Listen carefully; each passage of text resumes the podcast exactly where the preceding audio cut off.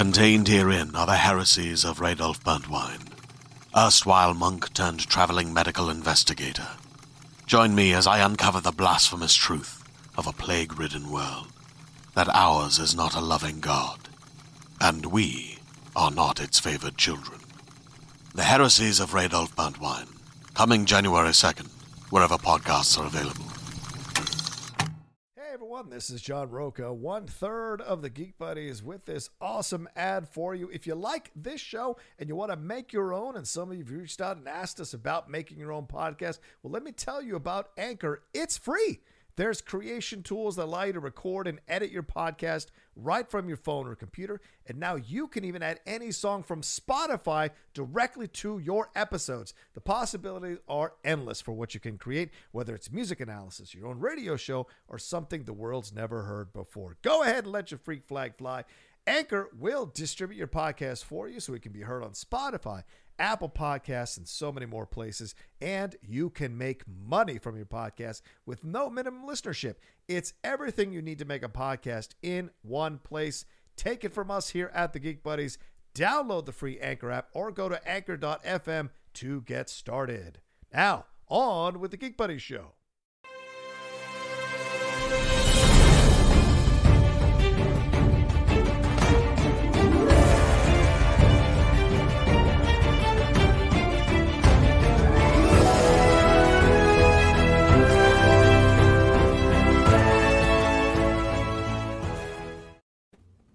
Hello, everyone, and welcome to a live spoiler review episode of the season finale of season one.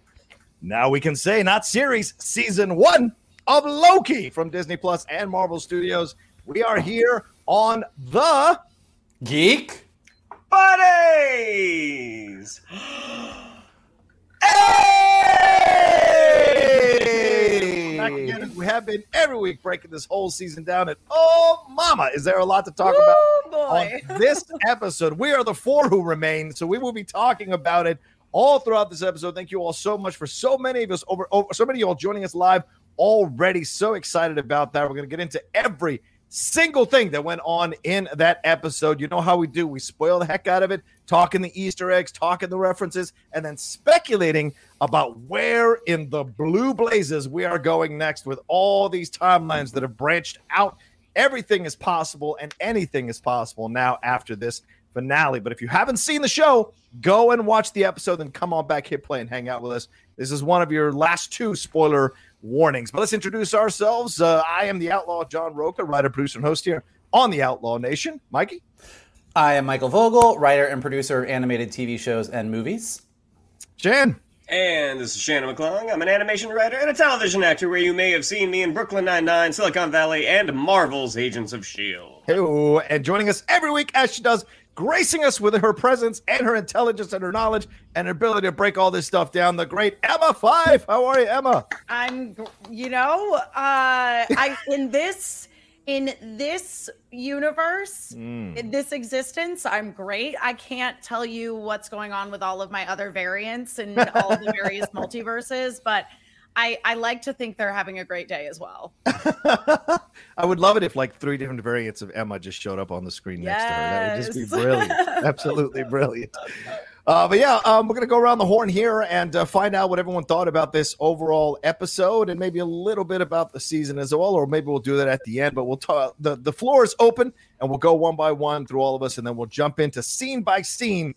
This uh, uh, this episode will break it all down. And ladies and gentlemen, the Streamlabs and the Super Chats are open. So if you want to send in some Streamlabs and Super Chats to, to ask questions of us, we will read them on air. Uh, and the address is right above uh, our heads there on, or right above my head there. And then it's also in the uh, description of this uh, video, and I will pin it to the chat. So let's go around the horn here. Uh, Michael, your thoughts? Uh, this episode for all time, always. I am so happy. I I'm just happy. Like I can't like there for so many reasons I'm happy.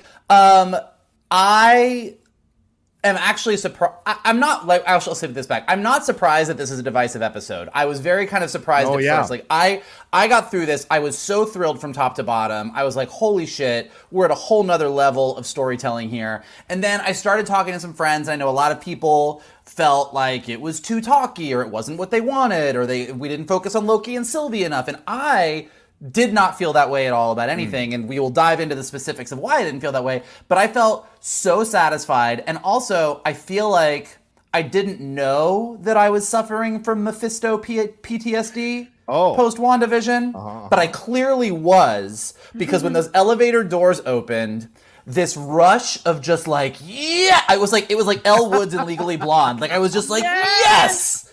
Yes um, it was great. I, I thought it was so fascinating. I think, you know, after so many times, we've talked about this with Black Widow, we've talked about this with WandaVision, that Marvel does have a tendency that no matter what they do, their third act tends to be a giant special effects, epic action bonanza, which I personally don't hate.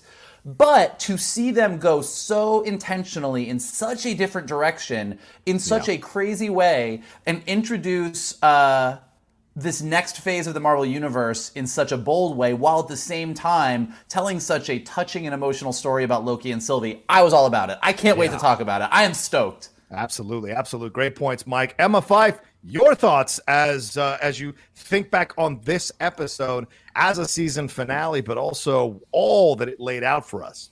I mean, I thought there was absolutely no way in the world that they were going to introduce the character of Kang, who we know to be a major character Yeah. in the last episode of a show that was about Loki. I was like, there is just no way that they are going to be able to introduce this character and still wrap up this season in a satisfying way.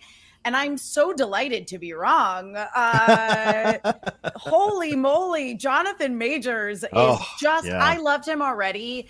But I, I t- this was like another level for me. I just think that he's so, so talented. And I feel like I was one of the people that was not super disappointed about the lack of Mephisto in WandaVision. I was very glad that it was very much her story. And Agreed. I think Yeah. that with Loki though, it works super well. Yeah. I mean, the it, they literally lay it out for you in what is it, episode two or three, whenever the, the first episode that Sylvie's introduced in, when she literally says to him, This isn't about you. Yeah. Um, and it's it's not. And the whole exploration of the idea of the devil you know beats the devil you don't, and the balance of chaos and order, just I, I thought it was extremely well done. I fully respect people's criticisms that felt like it wasn't enough about Loki. All of that is 100% true, but for me, it really worked.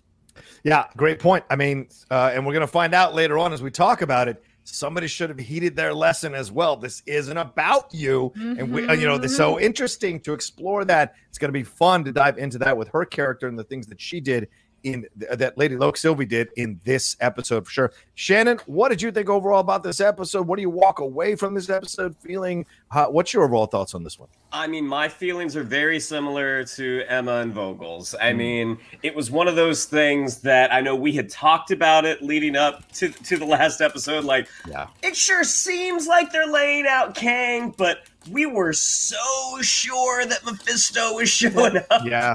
Well, so not, it was like, well, not that's not. we. That's a, not Oh, we. you Oh, were okay. too. Oh, okay. There were a Okay. couple of you who were really all right, adamant. about all right Yeah, go ahead. revisionist history. I'm saying, go find. Okay. I gotta go. I gotta go dig up. I gotta go dig up the files on Hayward Island and like read back the That's- transcripts. I own Hayward Island. That's fair. That's fair. I have a condo on Hayward Island. But yes, go ahead. Yes.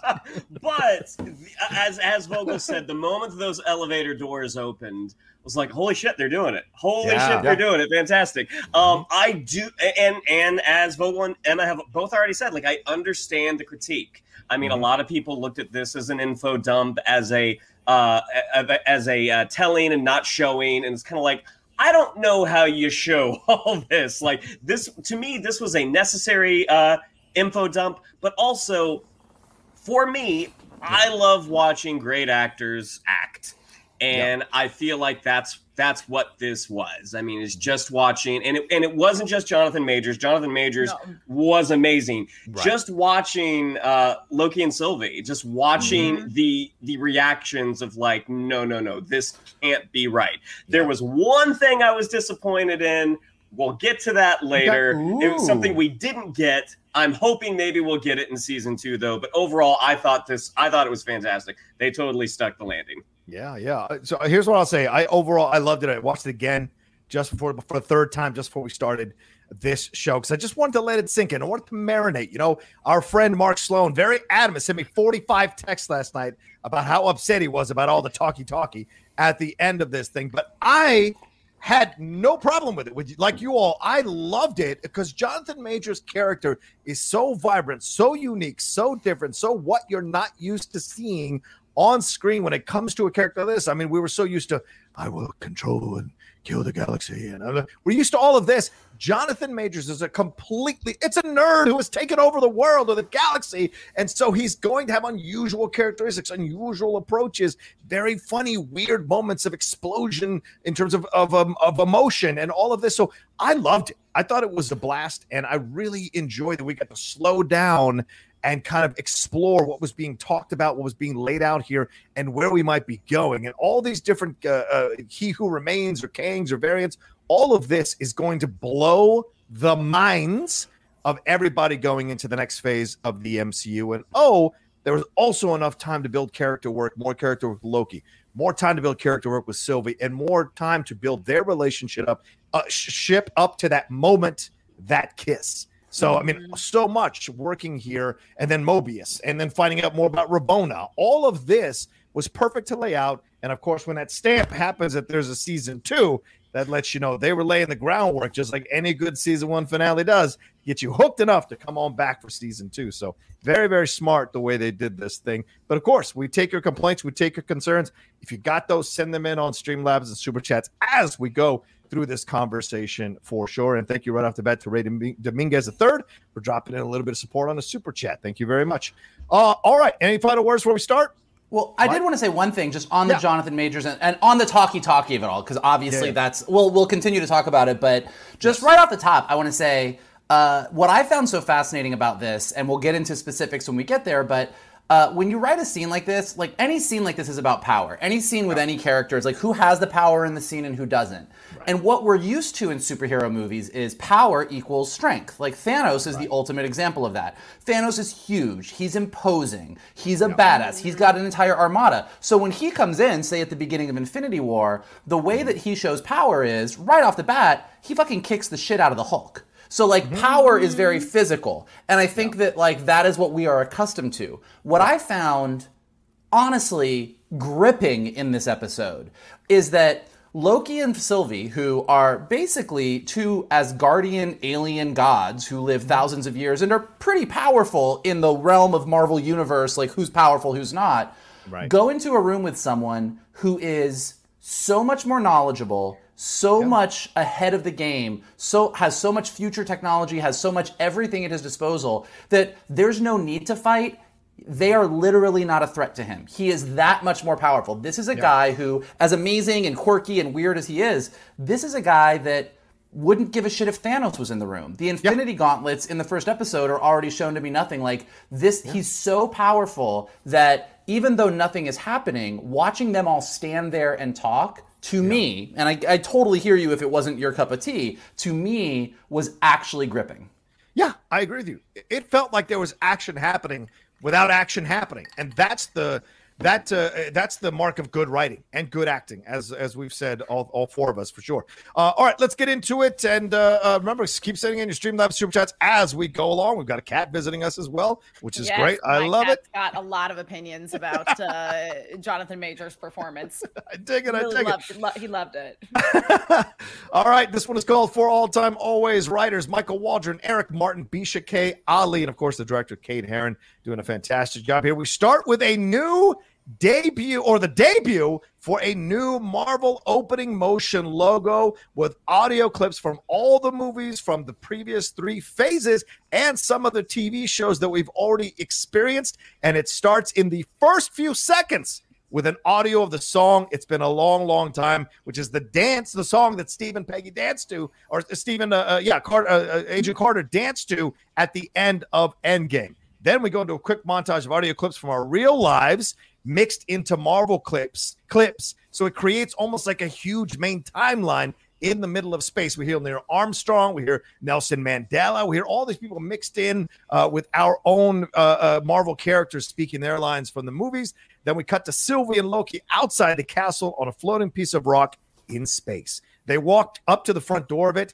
Then they have an exchange about how to go through it. You can tell Sylvie's kind of the moment is big here, and she has taken just a second. And she actually says, Give me a moment. I don't know what I'm going to do. She has a back and forth with Loki to kind of process what she wants to do in this situation. And before she can make a move, the door opens on its own. They walk in to a main lobby of sorts, and then bang! I had a jump scare. I literally jumped out of my chair because Miss Minute showed up. She says, "Hey!" and I was like, and just jumped out of the chair. She shows up. She welcomes them to the Citadel at the end of time. Now, the Citadel at the end of time is taken from Thor issue number 245 when Thor, Jane, and other the and the other Asgardians traveled there.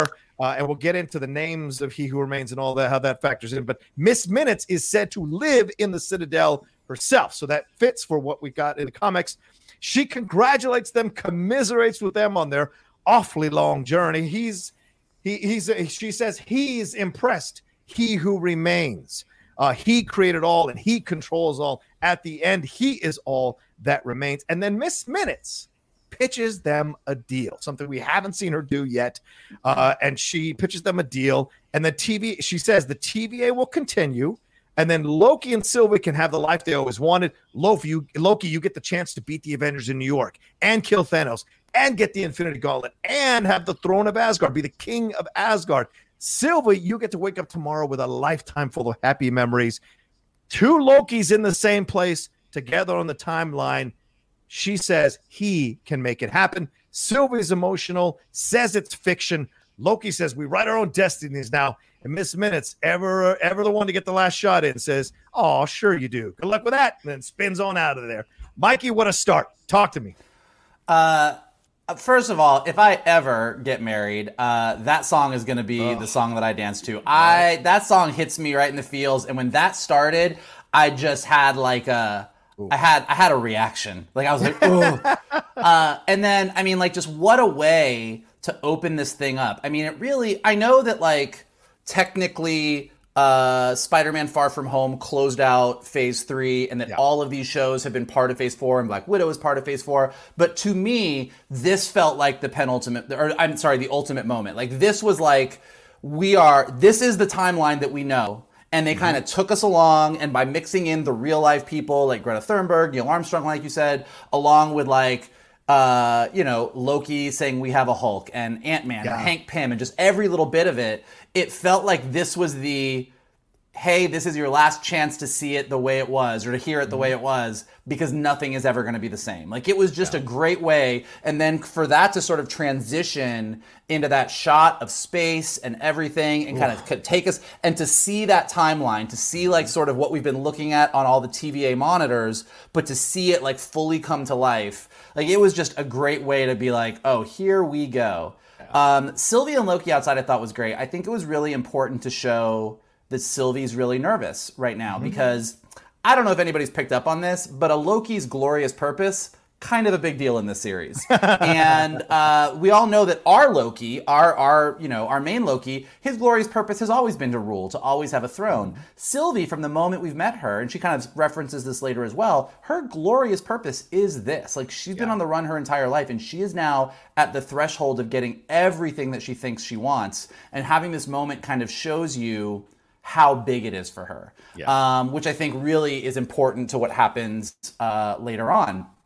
I will agree with Johnny. I never knew that the words "Hey y'all" could sound so goddamn creepy, but holy shit, that little clock. Yeah. Boo. Uh, she she is she is real real something else. Um, I love the offer because again, this sort of gets everything off the table. Everything that our Loki has ever wanted, everything that Sylvie has ever wanted is literally handed to them on a platter. It's like, hey guys, everything that you could have ever dreamed in your life is yours. Just take it.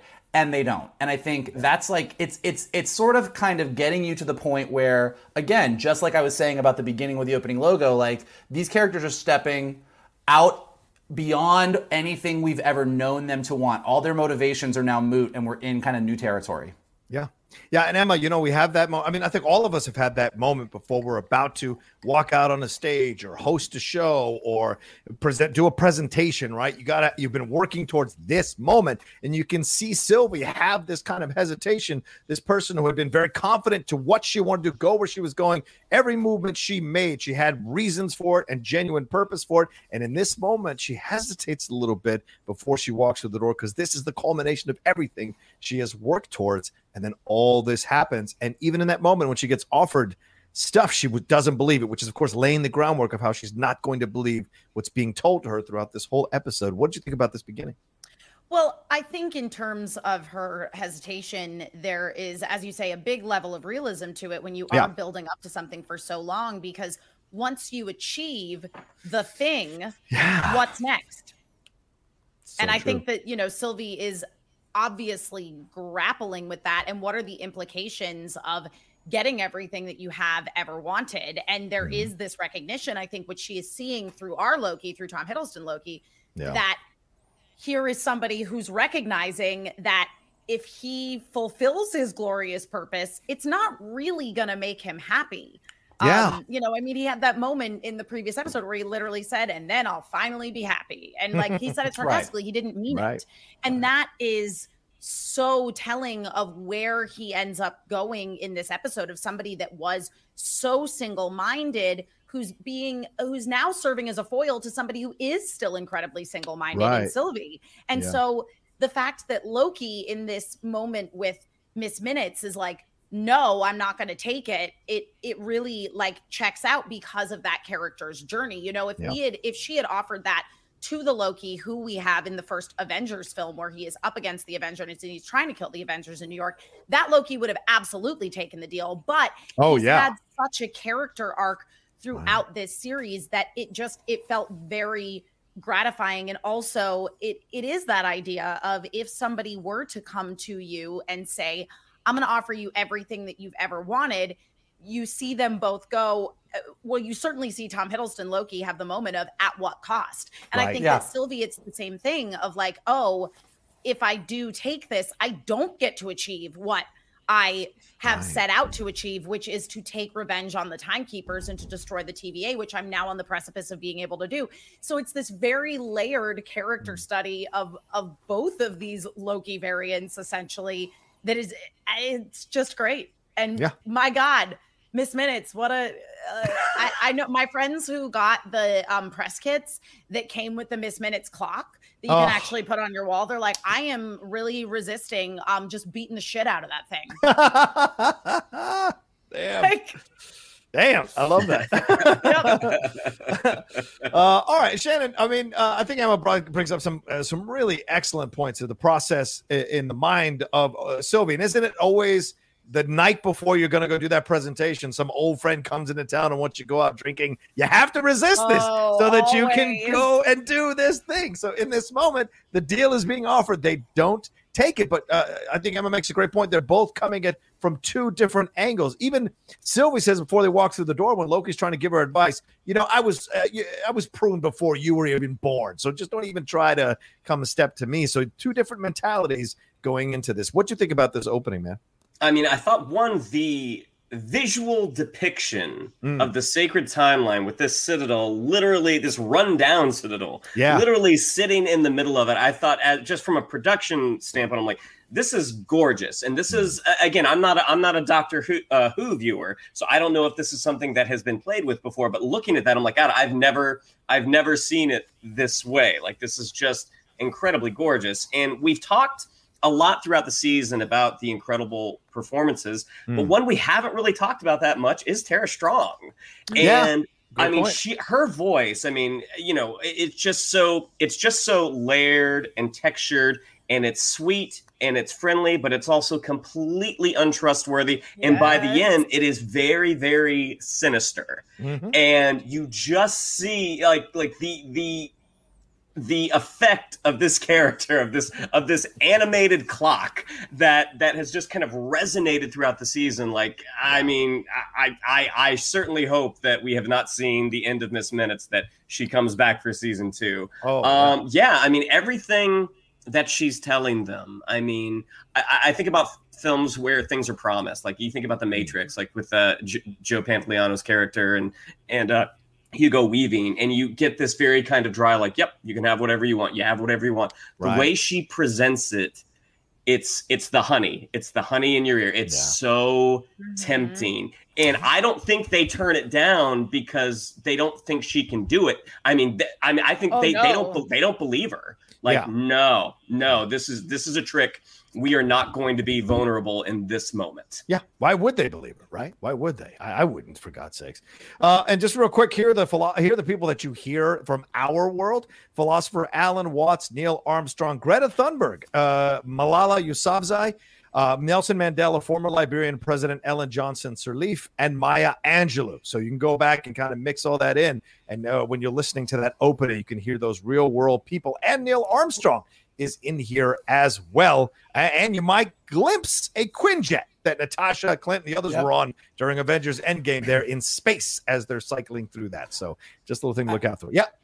I think that Alan and Alan Watts, particularly the philosopher, he's a he's a philosopher, like you Mhm. said, uh, but he talked a lot about time and Yeah. the nature of time. And I think what he says in the piece at the beginning is we think of time as a one way motion. Yeah. Uh, and kind of what that's referencing is the idea that we've always we always assume time works the way that we perceive time, which is something happens and then that Yeah. leads to something else and leads. He basically did an entire talk where he said that like time just exists, like Mm-hmm. past, present, future. We're we're experiencing it a little bit at a time, but it has all it all happened. It did happen. It will happen. It's all act, actually existing at the same time. Which, as we're looking at this giant loop that is the past, present, and future all happening at once, pretty apt uh, quote.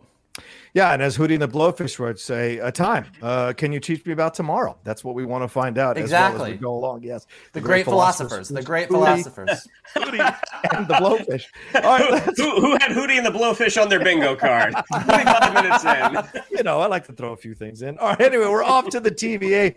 Ravo- Ravo- uh, Ravonna is going through some huge case folders and downloading files on her TemPad there. Not sure. We're not sure what she's looking for. At least I'm not sure what she's looking for. Then she sees the cup ring there and immediately thinks of Mobius. You know, there are these moments where you're not sure what to think about Ravonna. And we're going to get so much more with her throughout this episode. But like here, she still feels that pang of sadness that uh, Mobius is gone, that she had to prune Mobius. And I think her looking at that cup ring is encapsulating that.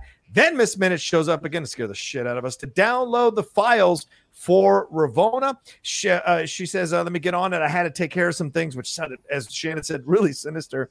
Then she says, uh, uh, she then she, Ravonna looks at the files after Miss Minutes gives them to her, and she says, Well, these aren't the files I asked for. But she says, he thinks these are the files that would be more useful to you. And she says, Who? And then she goes, Oh, Ravonna says, Who? And, and Miss Minutes goes, Happy reading, gets on out of there. Uh, then we go back to the Citadel. Now, Loki and Sylvie walk as Loki begins to try to process what is happening, but Sylvie is intent on killing whoever he is because of uh, her calling he who remains. She says, Not for long. They walk into another room with three timekeeper statues, and one is destroyed on the ground. This could possibly be a reference to a fourth timekeeper. There were four timekeepers in the Marvel comics. The fourth one is the Oracle of Siwa, eh, who was banished to ancient Egypt, but that's just, you know, throwing it out there as a possibility. Suddenly, a door opens, and I almost heard Mike Vogel scream from two and a half hours away. Bathed in light is not Mephisto, it's Jonathan Majors hanging out with an apple there. What a presentation. Ladies and gentlemen, he who remains possibly Kang, and he thinks it's wild to see two Lokis together. He eats his apple. What does an apple symbolize? The Garden of Eden also symbolizes Doctor Strange when he was using his powers with the Eye of Agamemnon. Uh, anyway, he eats his apples. He talks about he who remains and how uh, she still calls him that. He invites them to his office. They ride in the elevator together, kind of like the TVA, uh, with knives pointed at him. They talk about whether he's just a man or not. And then Sylvie tries unsuccessfully three separate times to kill him, but he's ahead of her in every swing. They arrive at his office. He pours them tea or coffee with two sugars asks them to take a seat, and then they reluctantly sit. Let's just stop here for now because we got so much to get into in these scenes.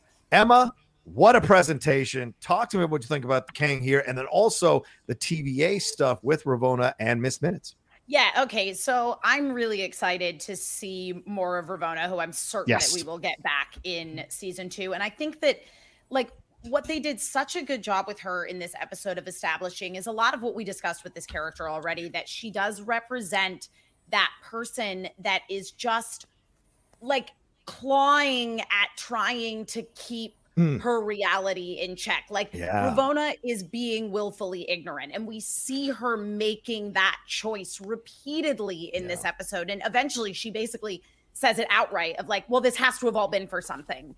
And I think that in this moment, they're really setting up, leading to that moment. And again, like she's she's fascinating in that you're seeing somebody who, yes, she is an antagonist, but Mhm. she's not necessarily a villain per se. She just wants something different than Loki, who is our protagonist, wants.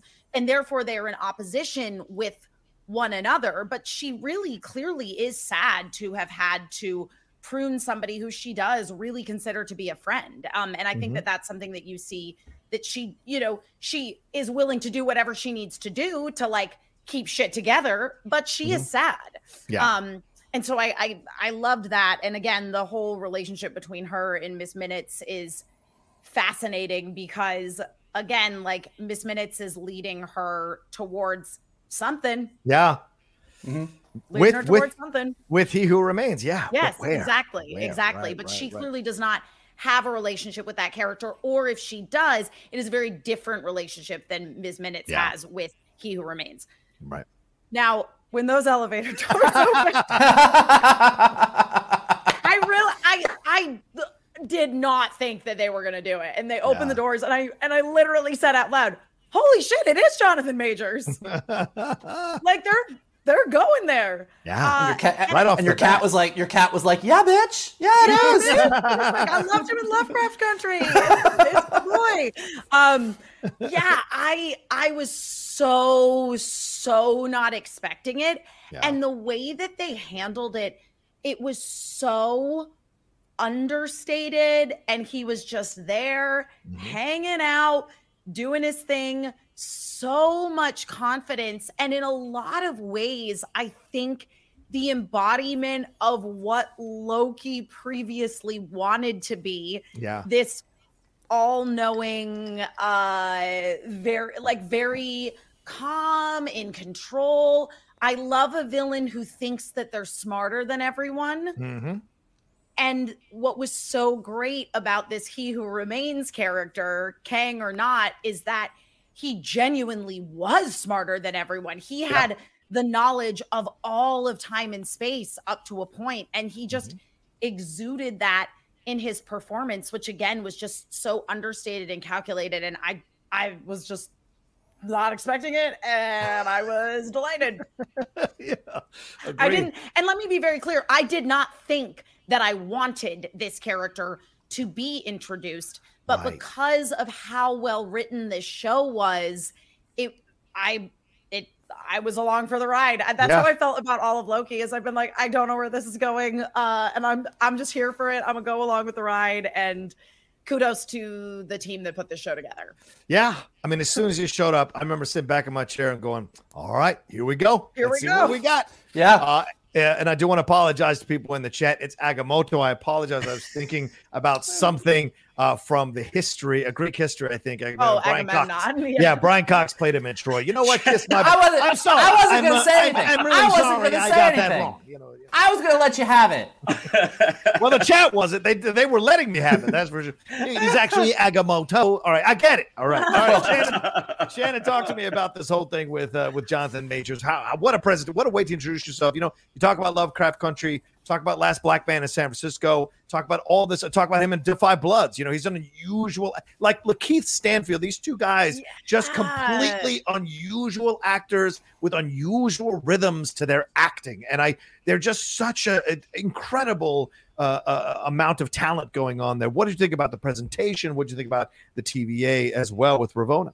Well, I mean, I like that you brought up the last black man in San Francisco Yeah. because as soon as he, he he gets a little he gets a little runway to start talking, I'm like, oh, I'm getting like serious Mon- Montgomery Allen vibes right now from last black man in San Francisco. Um, it's interesting as uh, Loki and Sylvia are walking down that hallway, and all we've heard is he, he, he, he. Right. Um, the color scheme was the blue and purple, and I'm like, it no, no. I mean, I mean, it can't be. It can't. They're not gonna do it. and so when the doors open up, like I'm not, ex- I was not expecting to see full on comics accurate Kang floating in. Um, but just this dude kind of wearing a long coat, little cape, like eating an apple. Yeah. And it was just like you get the sense right away, like, oh, he has not talked to someone, he has not talked to people Yeah. in a very, very long time. Mhm. Um, yeah, everything about that's like it, I, I thought it was just beautifully, beautifully underplayed. Uh, it's it's Oz unmasking himself essentially, Yeah. and it, That's great, Shannon. I mean, I, I loved everything about this scene, and and again, Jonathan Majors just as an actor. I mean, again, I, I like watching great actors act, and that guy Mm-hmm. is a fantastic actor. Yeah. I mean, you don't cast a guy like that and not give him reams of dialogue to bring to life. You just don't. He's so talented at it. Michael, all right. Present, you got your Mo- you got your Mephisto. It's Kang, but you got your Mephisto. Talk to me about your reaction to this, your feeling about this, how it was presented, and then of course what he had to say and how he kind of messed with Sylvie a little bit, and all of this, and of course Ravonna a little bit more the files, what she's going after. Well, it is funny, because I'll agree with Emma that as much as I thought we were going towards Mephisto and WandaVision, I definitely did reach a point where I was like, I feel like this is Wanda's story. And I was actually mm. as disappointed as I was that we were like, every week I'm like, well, this is Mephisto. Well, this is this. And, you know, Shannon with his tinfoil hat was like, the ketchup was red. And we were like, it's Mephisto. I was actually. I know, right? Listen, this guy, this guy is hilarious to me. This guy over here.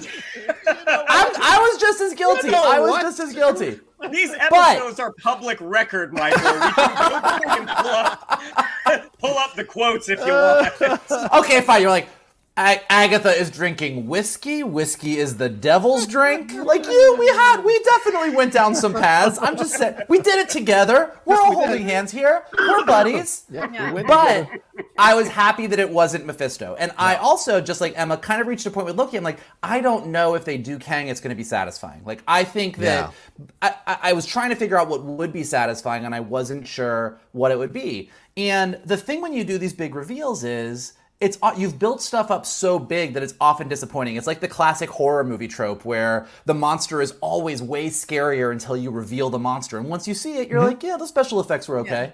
I guess. Yeah. And the Wizard of Oz analogy that Shannon gives is really apt because sometimes the best way to make something effective is to go in the opposite direction of what you think. So hmm. instead of this larger than life floating head or whatever it was, it- he he the thing opens and he's literally sitting like Yeah. like Shannon said, like he's just sitting there in the most casual way possible. And the apple is great because it does like it's three things at once. It is A, mm-hmm. to show you how completely at ease and not giving a shit mm-hmm. he is. Yeah. B, it's also kind of a callback to the Eye of Agamotto uh, from Doctor Strange and the fact that he used that to experiment with time and this is all about time. And Right. he is definitely the serpent in this scenario. And Sylvie and Loki are sort of our Adam and Eve. Like they Yeah. are like he is the one that's offering them like the choice of what you can do. Like take a bite of this apple, here's what you can get. And so I thought that just across the board, they kind of presented this in a way that kind of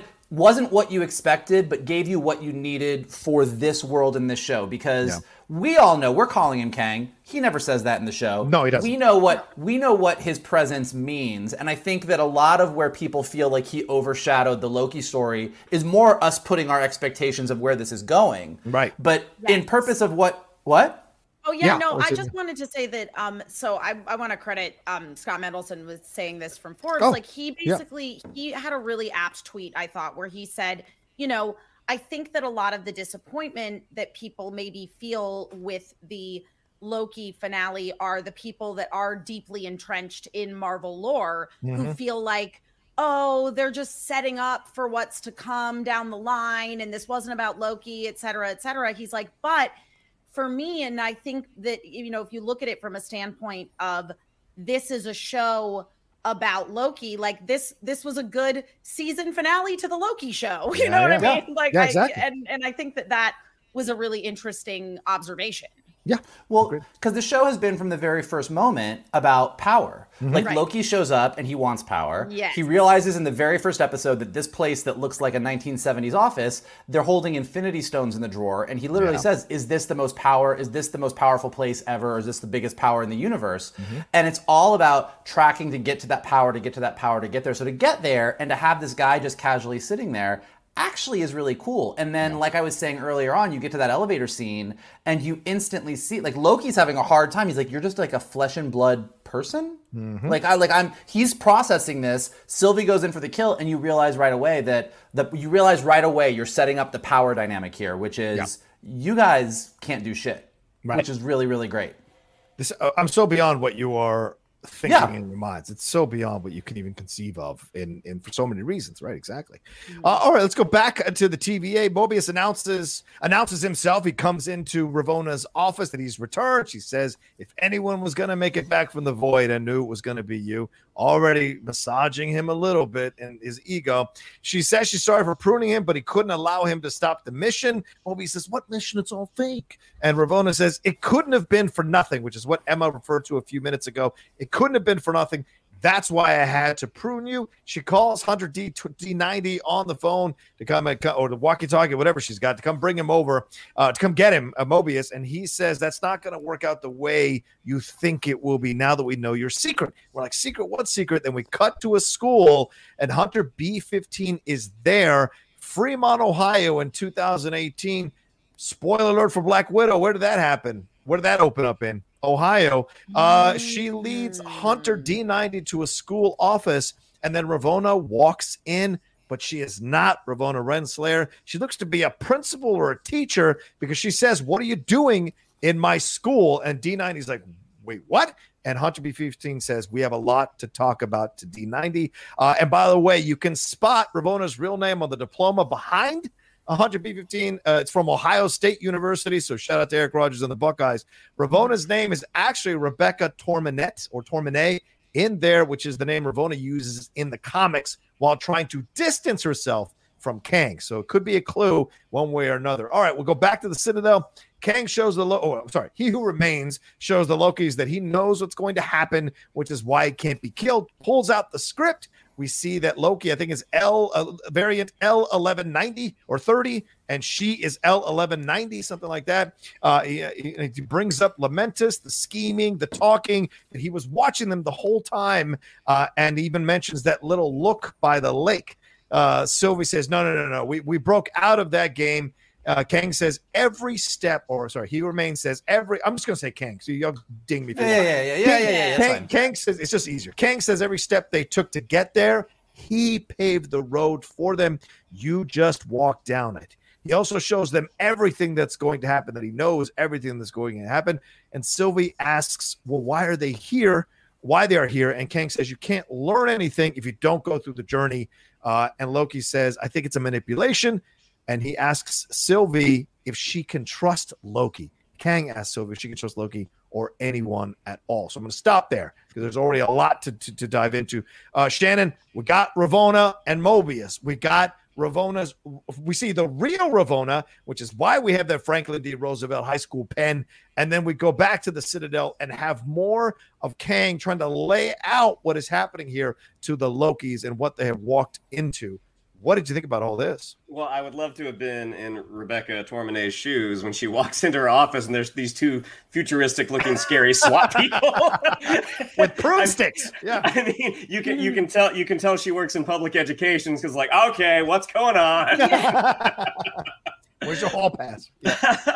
but the again, I mean, I'm I'm always going to go back to the the trio of Kang, Sylvie, and Loki. It was just th- that line where uh, uh, Loki says it's just another manipulation, and his Mm. response is interesting that that's where your head goes. Like, Right. just there are so many ways to respond to that, but it was just so. Oh my god, it was just so so well written. Um, yeah, I I. I, I I, I got nothing. I, I, I was. Uh, this is all just bubbling over enthusiasm No, right fair now. Okay. All right. Let's swing back over to Mike. What did you think about the way we got Ravonna, the real Ravonna, presented to us uh, in this way? Is this Marvel telling us that this is another variant that they're going to be kind of bringing? Uh, is is Gugu Mbatha Raw going to play multiple variants, just like Jonathan Majors might be playing multiple variants here as well? And then once we get here, do you believe Kang? I mean, he can tell them anything. They say the parlor tricks. Is this all a setup for Kang? Because if he says, I paved the road and you just walk down it, then everything that is happening here, he has also paved the road for them to end up there. So, where is free will? And this becomes a more prevalent discussion as the episode goes along. What did you think here? Well, so a couple things. So Ravonna, first in the scene with her and Mobius, I think, like as Emma was saying, I think we finally kind of understand and unearth like where her what what really is going on with her, mm. which hmm. is she's a she wants to be a true believer. Like she is holding on as tight as she can to this has to be for a reason. And that sets her up nicely for whichever version of Kang she ends up finding at some point on her journey. Uh, you see how she's going to probably tie herself pretty closely to him. She's going to buy mm-hmm. it, whether he's telling the truth or not, to your point. I think right. she's going to buy it. She's going to believe, given everything that she has done in her life, that this is the best way and yeah. I think that's where she's going to fall on that whole thing as we get into season two. I think having her be the person that B15 shows to D90 is important mm because she's the ultimate authority in the TVA. So as soon as we see, and we and we set up D90 to kind of be like the asshole guy, the the, the one who's yeah. mo- the most of a company man, and so having him see her and realize yeah. that she's a variant kind of just does a little bit of shorthand for us. We accept the fact that everyone in the TVA is going to be like, fuck, it's a lie. We don't have to yeah. see some big right. speech with all the TVA people. That scene kind of serves to be like, all right, the TVA knows what's really going on, which I think is a really kind of easy, effective way to do it. Um, as far as Kang, I'm kind of with Shannon, just like you're like, you could just literally quote every single thing that was said and be like, ah, that was awesome. but um, but I really do love Loki. The moment when Loki and you you said it, you already said the lines, but when Loki tries to sort of regain control, yes, he he sits there and he's like, you don't understand. You've lost. We found you, and and just mm-hmm. his Jonathan, like, okay, let's just get this out of the way right now. I know everything that happened. I right. I know all this stuff, and whether he is lying about what's going to happen with the multiverse, all the other Kangs. He's clearly not lying that he knew everything that happened. Like he yeah. like by by by right. pointing out all the talks they had, the little look they shared under the blanket, like pointing those out means he did know. He was watching. Yeah. They when they got pruned, they might have been out of the TVA's sight, but they were certainly not out of his. Mm-hmm. Um the other thing my brother and I were talking about because like when he does sort of kind of like point out to Sylvie, he's like, "How do you think I'm dodging you?" Like yeah. I know, and she's like, "Well, you just know because it's in the TemPad." And he said, "Yeah, but how is all of this already programmed in the TemPad?" And it right. was only in that moment that I realized that the way these TemPad work, TemPads work, is that every uh, person at the TVA has something that's just every moment is programmed in. So whenever Loki tries to escape, they're like, "Yep, we already knew that." Like I was like, "Oh, that's how they work. That's really interesting." Um, So yeah, I thought it was all just really, really great, and then him sort of really setting up with Sylvie. I mean, this is this is the crux of it all. Is him kind of saying, "Ooh, Sylvie, can you really can you trust him? Can, can you do this?" Right, like he right. he's getting right to the point that we have two characters who whose flaws do not work together. We have one character who cannot trust yeah. anybody, and one character that is inherently, we have learned over 23 movies, cannot be trusted. And yeah. these two are trying to make something happen. Uh, it's just it's fucking it's fucking fascinating to me. Yeah, Emma, it feels to me as I watched it the third time and we come to this moment that he is setting this whole thing up.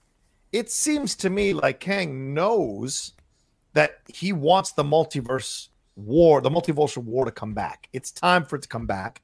And so he these two Lokis coming in, saying he laid the groundwork, saying he's in and offering them the deal. He knew they turned down the deal, and then yeah. immediately starts to sow dissent between them, saying, "Do you really think you can trust Loki?" Which becomes a prevalent thing after this moment throughout the episode and leads to her stabbing him. But yeah, well, what do you think about this whole thing here? Well, as as Mike points out, he's had eyes on them the whole time, even right. in the places where the TVA could not keep tabs on them. Yeah. Kang still knew what was happening.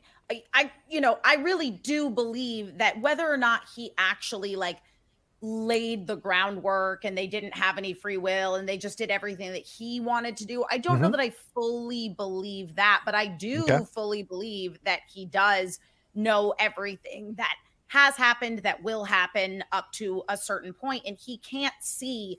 I do think that when they get to the point where they cross the threshold, which we'll get into more Yes. later, that he really didn't know what was going to happen Hmm. beyond that point. But I do think that he knew based on his understanding of who these Lokis are, particularly Sylvie, who was so singularly focused on destroying the TVA, Yeah. that he knew that if he allowed them to get to that point, Yeah. that they would you know then they would destroy him and the Right. multiversal war would happen Right. Right. Good point. I like this uh, uh, uh, from Kat. She says, This is some of the best Doctor Who in years. Yeah, I agree yeah with you. i agree A thousand totally percent. The best doctor who in years yeah i mean that that's the thing that's been so great about it is i, I think that Yeah. loki and i mean if i'm the bbc i'm looking at Kate Herron to direct doctor who after Yeah. this for sure but i think that that is one of the things that is what's so brilliantly done is that in terms of the things that they explore thematically in Yeah. Doctor who they're exploring them in such an interesting way. And loki that whole idea of of free will and Yeah. humanity and is it you know is this a fixed point in time can these things be changed if they can be should they be is that going to ruin everything so it's yeah it, it it's just really well done I agree. And also, the BBC should be reaching out to Disney Plus to get some of that money to do, the, do this as well to make Heck it look yeah. that good. Yeah. Um, uh, we got over, almost 850 of you all watching us live. Thank you so much. Please hit that like button as well because we only got about 280 likes. So get us up to like 500 Guys. likes, please. Yeah. Do it. Come on, right now. I i did it i already hit like Come on. It's that thumbs up button if it's your first day on YouTube. Hit that like. All right. We go back to the TVA. Mobius wants to tell the truth to the people about the TVA, but Ravonna thinks, what if this lie is a necessary one? I mean, this is religion. This is cult. This is any organization where one person controls the fates of everybody. This is what this is here. She says chaos and death would happen if they didn't prune the timeline. She is a true believer. And she's and when and when Loki, oh sorry, when Mobius comes back and says, "What about free will? We can't take away people's right to free will." And she says, "Huh, "Only one person gets free will," and that's of course she's referring to Kang. He asks, uh, he asks her what happened to her that she changed, and she says, "No, no, you changed. You betrayed us. You threw away our friendship for a couple of variants, a couple of Lokis." Then she turns on the TemPad and creates a portal. He says they could make the TVA better. She won't listen.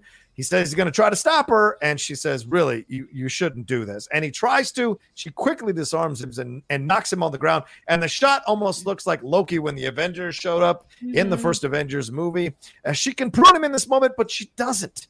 He asks where she is going, and she says, "In search of free will." What the hell does that mean? All right, we go back to the Citadel. This is going to be a long one, so bear with me. Kang is, expl- Kang is explaining that he is that he is necessary despite his deceptive methods. Lori asks, uh, Loki asks who he is afraid of, and Kang answers after a quick pause, himself. Simply, he's afraid of himself. Without him, everything burns. Well, Sylvie asks just who the hell he is. And he says, like something out of Devil's Advocate, I have so many names.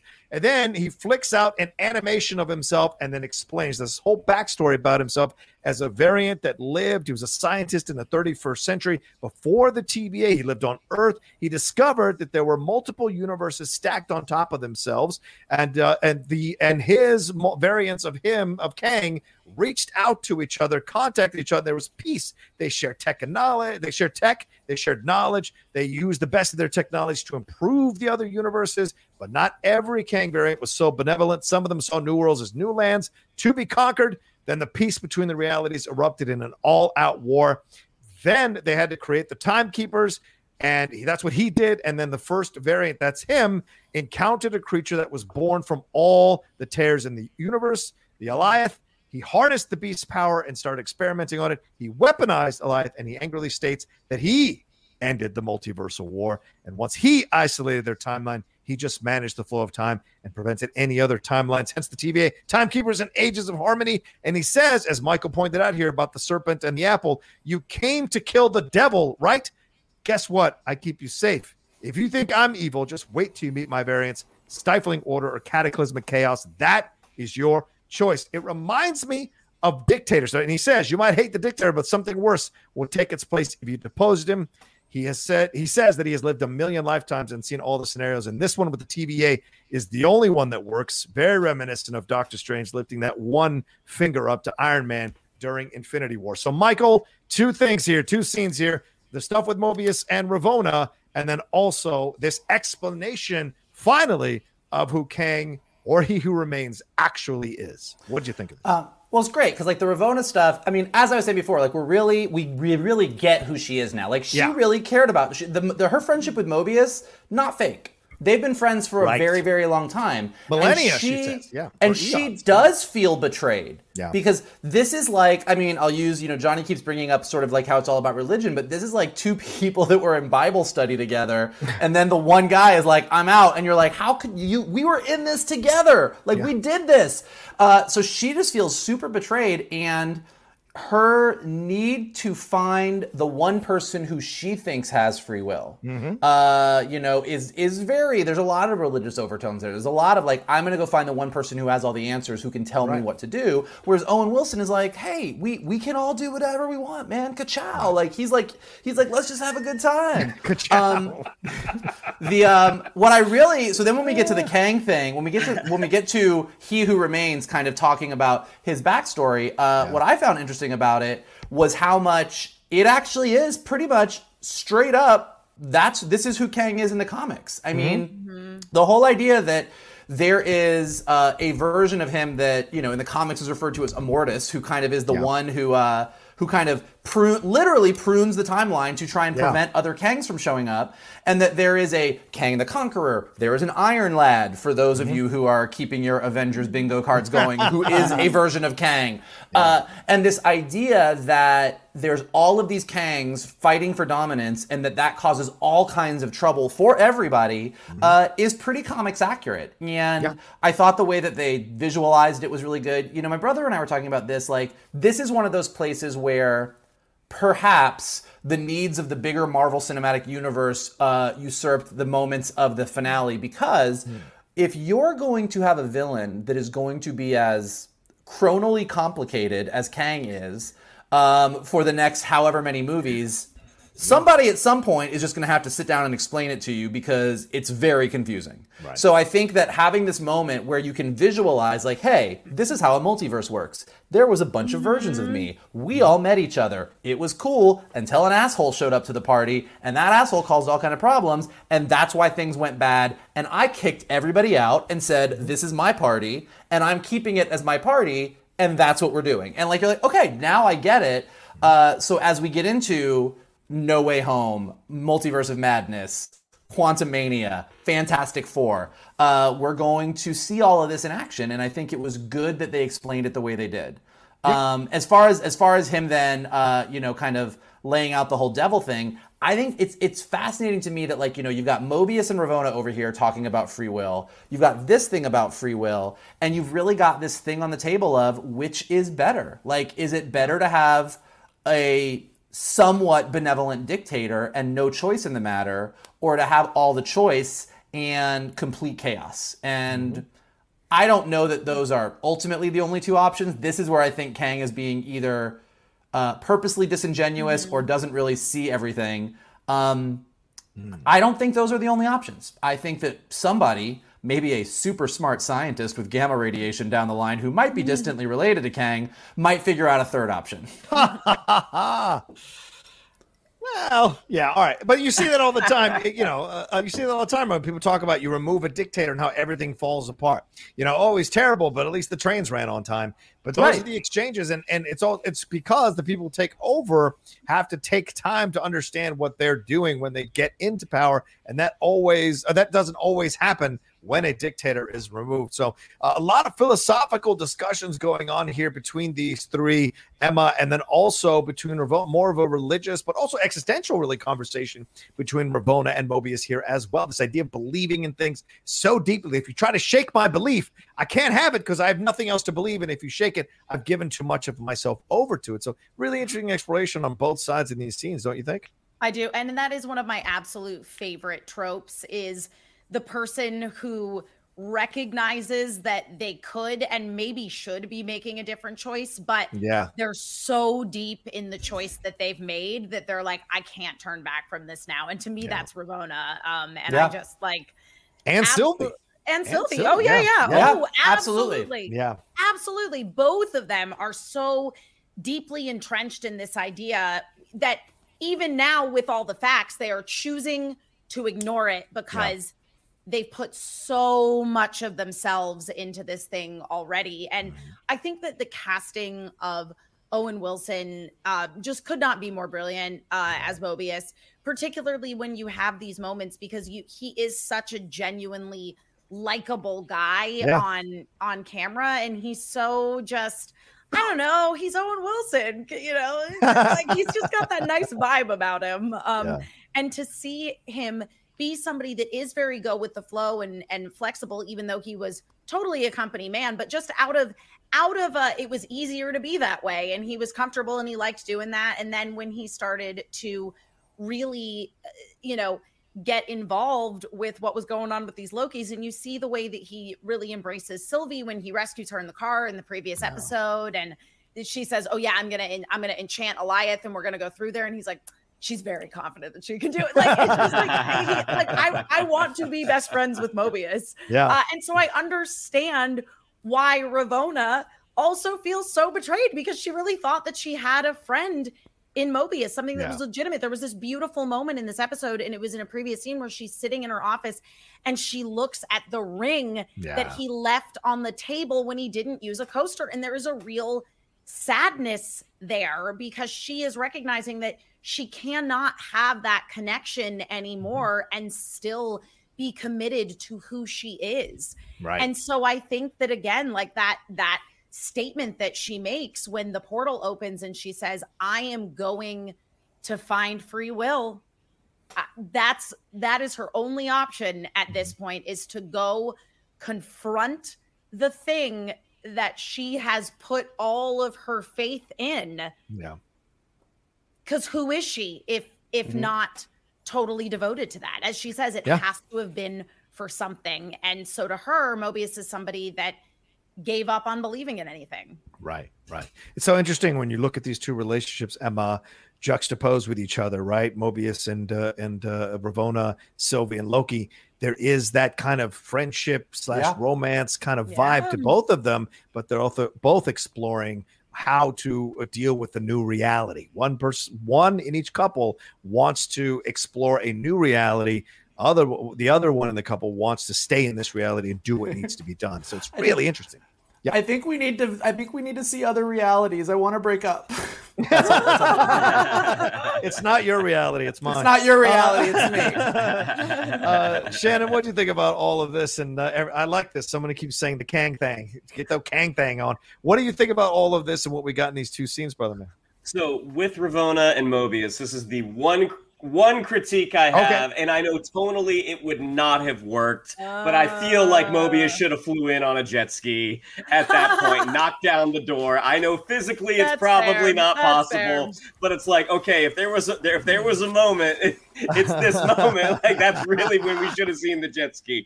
Um, oh. Ravonna, you know, it's so interesting because talking about you know the Colts and whatnot. I mean, mm-hmm. watching docu series like uh, like the Going Clear doc on HBO oh, yeah. or the yeah. NXIVM doc, NXIVM docs, um, you hear people have to confront that reality of this thing that I believed in. This, the, you know, what you know, my yeah. my cornerstone, what I built everything on, is not real. And Ravonna happy with the illusion of free will versus actual free will. She's like, look, the the chaos that will come after this is not worth this idea of freedom. Yeah, yeah. Um, and I and I I thought it was perfectly in character for for Owen Wilson to end up on his tuchus again. I was just like, you know what? I, I, would love to have seen a badass Mobius moment. Like, nah, that, that that's appropriate. She's the Renslayer, man. Yeah, I mean, you know, he, yeah. he gets knocked back on his butt. like, and then going back to the Kang thing, it's so interesting. Um, it made me think of uh, Fringe, the old Fox show, mm. about how when these alternate versions, who were also studying sort of the multiverse theory, and how at the beginning everything seemed great. Yeah. Because people, individuals that are this intelligent, are going are not going to start with an attack. Mm. They're going to sit there and get to know their enemy before they launch any sort of attack. So the fact that it's like everything was great at first, we traded technology, all the worlds prospered, and then once they had a better uh, uh, lay of the land, mm-hmm. that's when those uh, those inner demons came out, and you saw sort of the bad Kangs or the worst Kangs uh, make that move. Um, yeah. One, I loved the graphic that he had that sort of like that T1000 liquid metal that he was yeah. able to flick. Um, for all the people that are like, you know, show don't tell, I'm like, there you go. He just he showed you. Yeah, you got you got little you got little Jonathan Majors all over the place. Right. Um, no, I thought that was just a fantastic, fantastic scene. And if you have to deliver exposition, man, that's the way to do it because it was I was entranced. Yeah, it, it, reminded me of the opening of Black Panther as well. That animation mm-hmm. where yeah. you saw that kind of it was really cool how they were to make it work. So great graphics. Shout out to them for that. All right, let's move on here. Um, all right, so I ended there with the idea of the multiple Kangs, and as Michael brought up, uh, there are a few of them: Nathaniel Richards, Immortus, Rama Tut, and Iron Lad. So that's just a few. So there could be more. So get ready, everybody. We're getting into the freaky deaky side of Marvel, ladies and gentlemen. All right, Sylvie says to counter counter with the kind of counter what Kang just said or you're a liar. Uh, and Loki says, So you'll just continue to prune innocent timelines? And then out of nowhere, he says, No, you do, Kang says. Two, uh, he gives them two options. You kill me, and then you create multiple devils, or you and Sylvie, you run this thing. You prune the timelines. Well, Loki asks why he would give up control. And I, I, this is the one moment in the show where I absolutely related to, to, to Kang when he's like, buddy, I'm tired. I'm just tired mm. and I am older than I look. And this is a game for the young and the hungry. Uh, this is how I feel about the Schmoedown now. And he said it's not personal. and he said about these things that he did, the pruning of the timelines, it was practical. And Sylvie shoots back very forcefully. It was personal to me and then he yells at her, "Ah, grow up!" Which is a rare moment of explosion of emotion from Kang. Uh, and he calls them all, both of them out. He says they all did horrific things. They're all bad. They're all evil. Uh, and uh, and really looks at Loki and Sylvie how they've killed and murdered, and there's a hypocrisy here. Uh, and now they have a chance to use their skills, their natural skills, to commit these kind of evil things, but do them for a good reason. And then suddenly he's distracted and says, "We just crossed." The threshold. There are loud noises and lightning heard. He drops something on the desk and says, So I fibbed. He says he lied that he knew what was going to happen, but that was up until about six seconds ago. And as we see, and then we see the sacred timeline start to branch off. He says he has no idea what is going to happen. Loki asks if that's it. This is what happens at the end of time. And now you're going to sit there with all that freedom and let the and let us decide your fate. And he asks, of course, what's the worst that can happen? You take over or kill me, start a multiversal war, and I end up right back here anyways. And Sylvie doesn't believe in, thinks it's a manipulation. He says that he, that it isn't. Takes off his wristband. He says he doesn't know what's going to happen, but he takes off his wristband and he pushes it towards the edge of the desk. I wonder who's going to use that wristband at the edge of the desk in just a little bit. He says all this honesty feels like a fresh start. And after a beat, Sylvie jumps up and tries to kill him, and Loki stops her. They fight each other, debate whether they should kill him. Loki believes him, Sylvie doesn't. Remove the dictator. What fills the void? She thinks that he wants the throne. She accuses him, Loki, of wanting the throne. Mm-hmm. He says no, she doesn't believe him. Uh, she's not hearing him. And now he she asks if this was all a big con. He says it's bigger than us. Why aren't we seeing this the same way? Sylvie asks, because you can't trust and I can't be trusted. Uh, and then they get into another uh, uh, battle here with their swords and their power. He's saying that the cost of this is too great if they're wrong and kill him. And just as she's about to strike, because after because Loki has dis I mean, sorry, Sylvie has disappeared him. Just as she's about to strike Kang, he reappears with his blade at her at, at, at her blade at his neck. She's very emotional in this moment, you know, just kind of really caught up in what she wanted to do. He politely asks her to stop. He says, I've been where you are. I felt what you feel. All I know is I don't want to hurt you and I don't want a throne. I just want you to be okay. And then they kiss. Woo, mamas. But then Sylvie stops the kiss and says, But I'm not you. Grabs that thing off the desk, shoots him through a time portal. And let's stop here. Whoa! Whoa! No, let's not something. She then she very dramatically kills him. He says, "See you soon," and winks. And it seems like she realizes what she's done and collapses to the ground. We pan up past Kang and see all these branches appearing on the main timeline. wow. Wow. I think I'm going to Shannon next on this one, right? Is that correct? Shen, talk Sure. to me. I mean, I, I mean, I, I, I don't know what else I can add. Like it was just so, Right. again, so incredibly well done. But you see uh, the the it, just in Sylvie's eyes, you, Yeah. you see that she is not going to stop. It's what B15 said to Ravonna the episode before. Like, you want this. She, She needs, needs it. this Mhm. and like it's it's never more apparent than when she is close to close to to killing Loki because she wants she wants Kang's she, she wants his blood like she wants him gone Mhm. and the character development that has happened with Loki in six episodes is so Oh. incredible because the moment where she starts accusing him like you want the throne it's like no he doesn't. Look at mhm. him. This guy is being this guy is being 100% honest which he has never done before. And the first time he does do it it doesn't work out. Yeah. so to watch I, I mean, the kiss. It's funny because I know a lot of people are like, "Isn't that kind of incest?" I'm like, "Well, not really. no, they're it's not. They're not siblings." right, right. it kind of reminds Narcissism, me of it's you being in love with yourself. Yeah. Hey, yeah, it's, hey, RuPaul says it every week. If you can't love yourself, how in the hell are you gonna love somebody else? Can I get an amen up in here? I mean, it's Amen. it's it's Austin Powers, the spy who shagged me, young number two and old number two. Yeah. It's the two Kirks in Star Trek Six. It's the Yeah. two Kirks. Must have been your lifelong ambition. Yeah.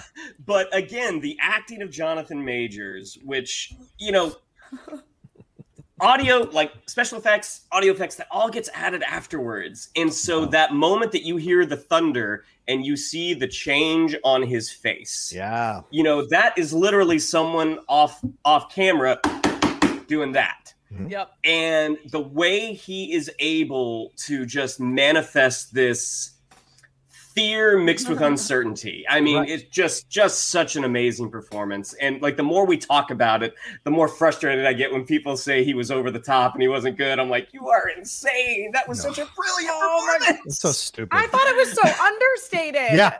Yeah. I thought. Uh. Okay. Anyway, continue. that was i mean that that was it i, I Yeah, pe- people say he's all over the place. Then they go and watch Joaquin and Joker. and Go, oh, that's a brilliant performance. Fuck off. Majors is breaking your mind. That's why you can't handle it. He is on a whole nother realm as an actor that you can't conceive of. And if he's overdoing it for you, you need to come to the well. The well is not going to come to you. Uh, Michael, talk to me about this whole thing and everything that's laid out here. What was your reaction to it? And then Sylvie, almost, I mean, I'm trying, my mind right now is thinking of the religious thing. Like, is this the apple? Is she Eve for killing him? Is that her biting the apple? I'm just, there's a lot in my head right now. Uh, what, what do you think about all of this? Well, well, first of all, I want to say that I'm I'm very glad that you related to Kang in his "I'm tired" and that's why I'm giving you the TVA moment. Bro. I think that is bullshit. I think he is lying. Oh, good point. Um, good point. I don't think I like like and again like we are relying on Kang for a lot of information, which is you know as we've been saying what some people were upset about. But he's a bad guy. He is not a reliable narrator. So some of what he says, you know, you can sort of fact check. Like he did know where they were all through the void and everything. So he clearly did know that stuff. He did know how to avoid them. But when it gets to his motivations, I think it gets a little hinky. Um, we now know by the end of this spoiler alert, you all watched the episode, he's dead. He's probably going to come back, but he's dead right now.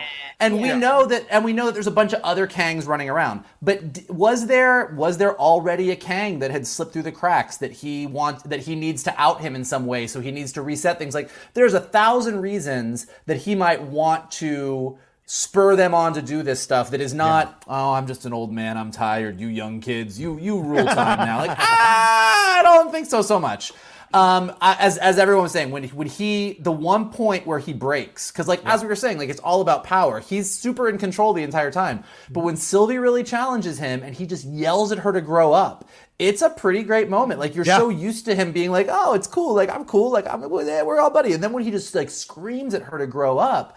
Uh, you see a little bit of like who he will be playing in other versions of this character, other variants of this character, and you're like, ooh, he gonna be kind of scary. Um, and I do really love that he points out that they're all villains. Like she is a hypocrite. She's been running around killing people, doing whatever she needs. We all know that Loki's a villain, Oh, and he's a villain. So he's like, you guys are gonna stand there and kind of judge me for like trying to keep the timeline in order. Like fuck you. And I'm like, that's that is a really compelling argument. And then, as we've all been saying, like Tom Hiddleston's arc, the guy that showed up in episode one would have jumped at the chance to take control of all of this without really knowing the ramifications. Like Loki always just goes for whatever, you know, like let me try and grab power and figure out the rest later. So to see him all of a sudden take this pause and say, I don't know if this is right. And it's the whole scene between him and Sylvie is heartbreaking. Mm-hmm. Like they they literally say it. Kang tells you this earlier, like you don't trust anyone. You can't be trusted. And then we just watch it play out. And you watch the hurt on tom hiddleston's face. You watch loki try so hard to do something. You know what i mean? And like mobius every scene that we've watched in all of these episodes mobius well you can't trust a loki. I've literally watched you stab people in the back a thousand times. Well i'm not going to do it again. And this is the one time that he doesn't do it again. Like he's actually being genuine. And he is the loki that has changed and Sylvie is the Loki that can't. Right. She's not going to let it go. Um, the fight is great. He just looks sad the entire time that he's fighting, and then I because he think- loves her. Yes. Because he loves her, and he doesn't. This is something he's never experienced before. This was such a noble scene for him, man. It was incredible. Sorry, And Mike, then he, ahead, you know, no, I know absolutely that. He, and then he says to her, you know, I've been where you are. I felt what you feel. I don't know how I know, but all I know is I don't want to hurt. I don't want to hurt you. I don't want a throne. I just want you to be okay. Like it is just this outpouring of emotion from somebody who we have never trusted, and all of us are sitting there like with our popcorn, we're like, "Oh my god, he's did it! He did it! He told his feelings." and then I do think it's interesting that Sylvie kisses him. Like Yeah. she's the one that she leans in and kisses him and says, "But I'm not you," which you can slice a bunch of different ways, but like mm. kind of is like I I I read it as I can't change. And she mm. kicks him out. Um, and then her killing Kang, they did a really interesting thing. Like, you know, usually when you to Shannon's point about sound effects and ADR and everything else, like usually when you kill somebody on screen, like maybe you hear the knife go in, there's a big thing, there's a reaction, there's some kind of thing that makes you feel like it's a big moment because mm-hmm. killing someone's a big moment. This was such a quiet moment. Yes. It was such a non-important moment. Mm-hmm. And then for him to just look at her and smile and say, I mean, she literally says before, and she goes, Aren't you going to try and stop me or beg? And he's like, I could. Yeah. And then she kills him in the most quiet way possible. He says, See you soon, and dies. And it's done. And this is her glorious purpose. Winks. Yeah. yeah. and winks at her. This is her glorious purpose. This is the thing that for eons, as she said to Loki earlier, I've been doing this. I've been doing this long before you even existed. Yeah. And here she is, and she did it. And it is the emptiest moment in the show. And she just sits down all by herself. She's mm-hmm. alone. There's nobody else there. And she just sits there as this happens. And you're like, this is this is the this is the morality tale that we all every one of us has a glorious purpose. We want I want to win an Oscar. I want to be cast in this thing. I want to do this thing. And these things that we hold on to that are all ego driven are just not ultimately that important. And this is what she now realizes, which I thought was just so powerful Yeah. and sad. Uh, yeah, when she because she has to go and and you know what's funny is Kang said that to her a few minutes ago because she's like, why don't why don't we just skip to the end? He's no no, you've got to go through this journey in Yeah. order to earn. And so this was one of those moments, and her kind of just stumbling backwards and sitting down and really like accepting what she's just done or thinking what she's just done. It it's a powerful moment. Emma. I mean, that moment uh, where Loki just really breaks it down is is powerful as well. He says, you know, you can't trust it. I can't be trusted. We're Right. at cross purposes. There's there can be no connection here at this point uh, i- i- throughout. What did you think about its whole sequence here?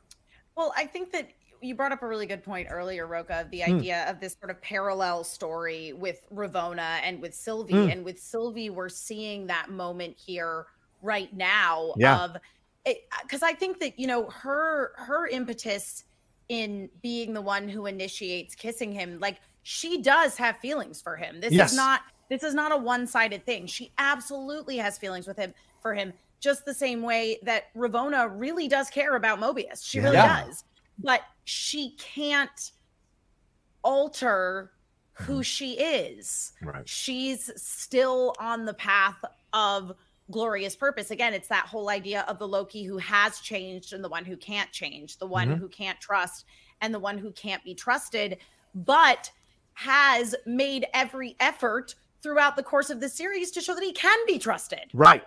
Yes.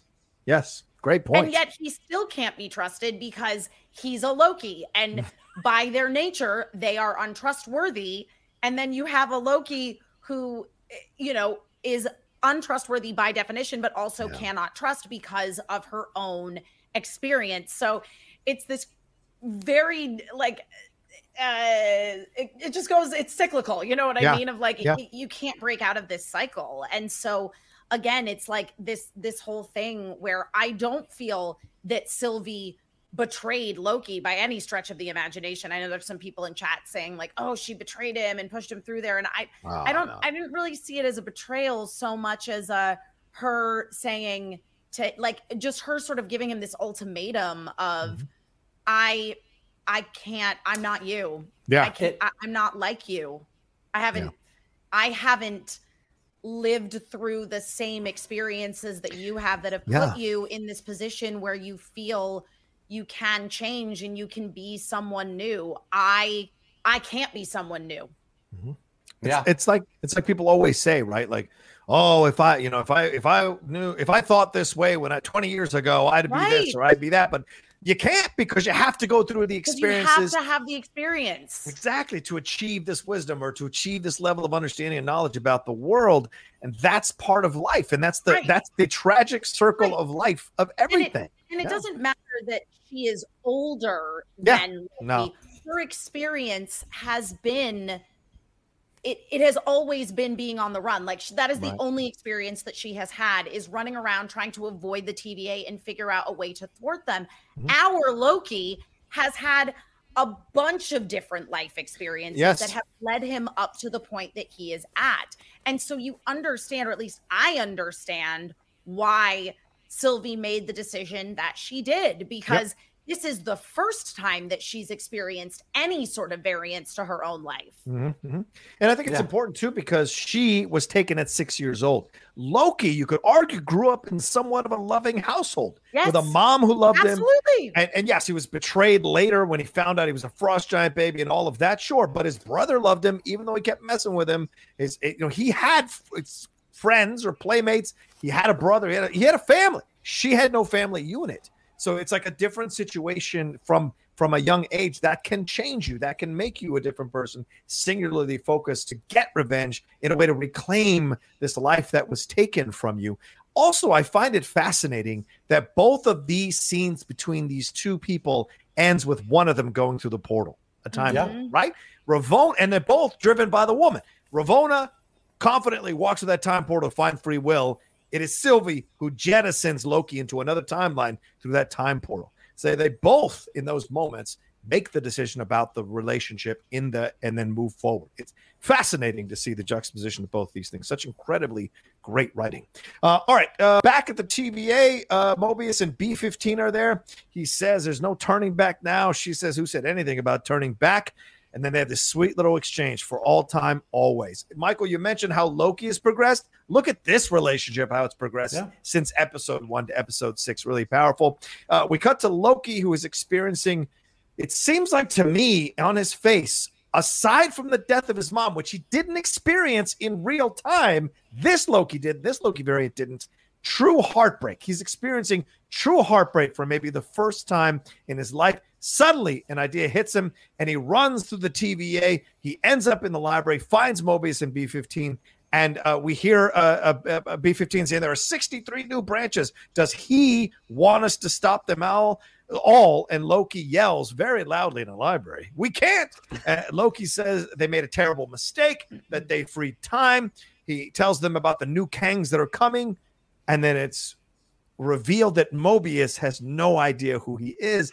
It says, Oh. "What what analyst are you? What department are you in?" Which confuses Loki, and Loki starts. Loki turns, starts to walk away, and then he sees the statue of Kang, and we go to the end of the episode.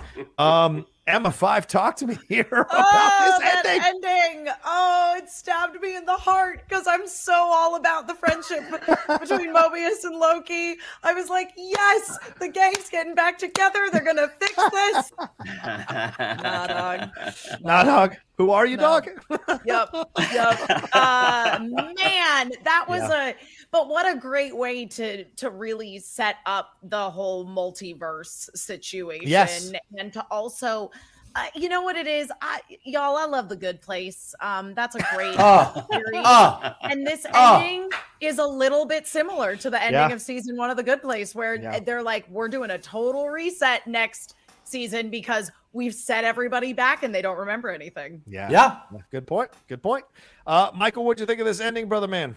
Well, now I just want to go watch the fucking Good Place. it was a Jeremy Bearimy kind of ending. Uh, it was great. Um, you know, like, as you said, like I, they did such a lovely job with Loki, just sitting on his face and watching that reaction, and you're like, yeah, that's that's a that's a man who's just experienced heartbreak in a way that they Yeah. never have before.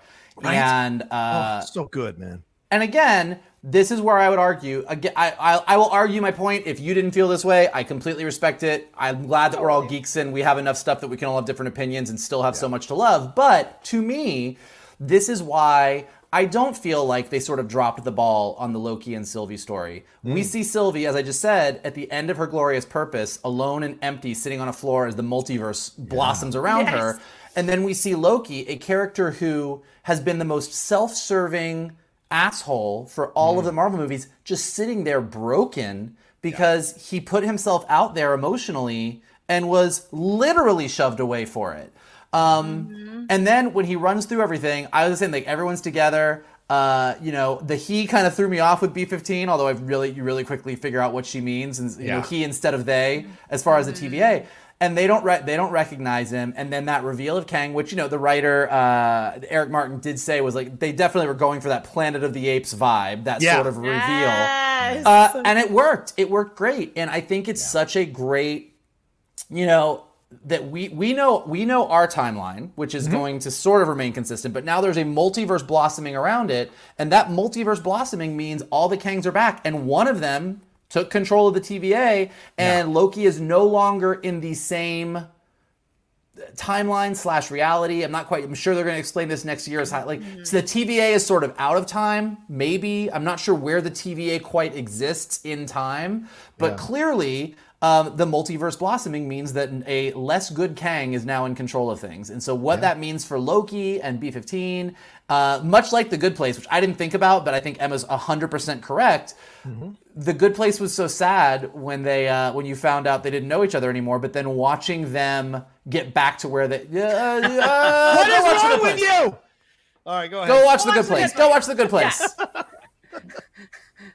The, the statute of limitations. I think yeah, I think you missed it, Johnny. Uh, no way. can't No way. about that. No way. Yeah. So so at the so at the end of the Sixth Sense, People don't blow. People don't blow the end of Sopranos. Come on. All right. Anyway. Uh, all right, uh, Shannon. What are your final thoughts on this scene, man? What are, what are you feeling, man? And we'll and we'll get into your Streamlabs and super chats after this. We'll blaze through them in the next half an hour because I got to go in 35 minutes. Go ahead, man. I mean, just the sadness of Loki and Sylvie, and Yeah. the idea that they started, they both started on the journey by themselves, and they ended by themselves, and it's just Yeah. kind of, you know, it's it's so it's such a it's such a sad sad end, at least for right now, for these characters that we've Mhm. kind of grown grown to love.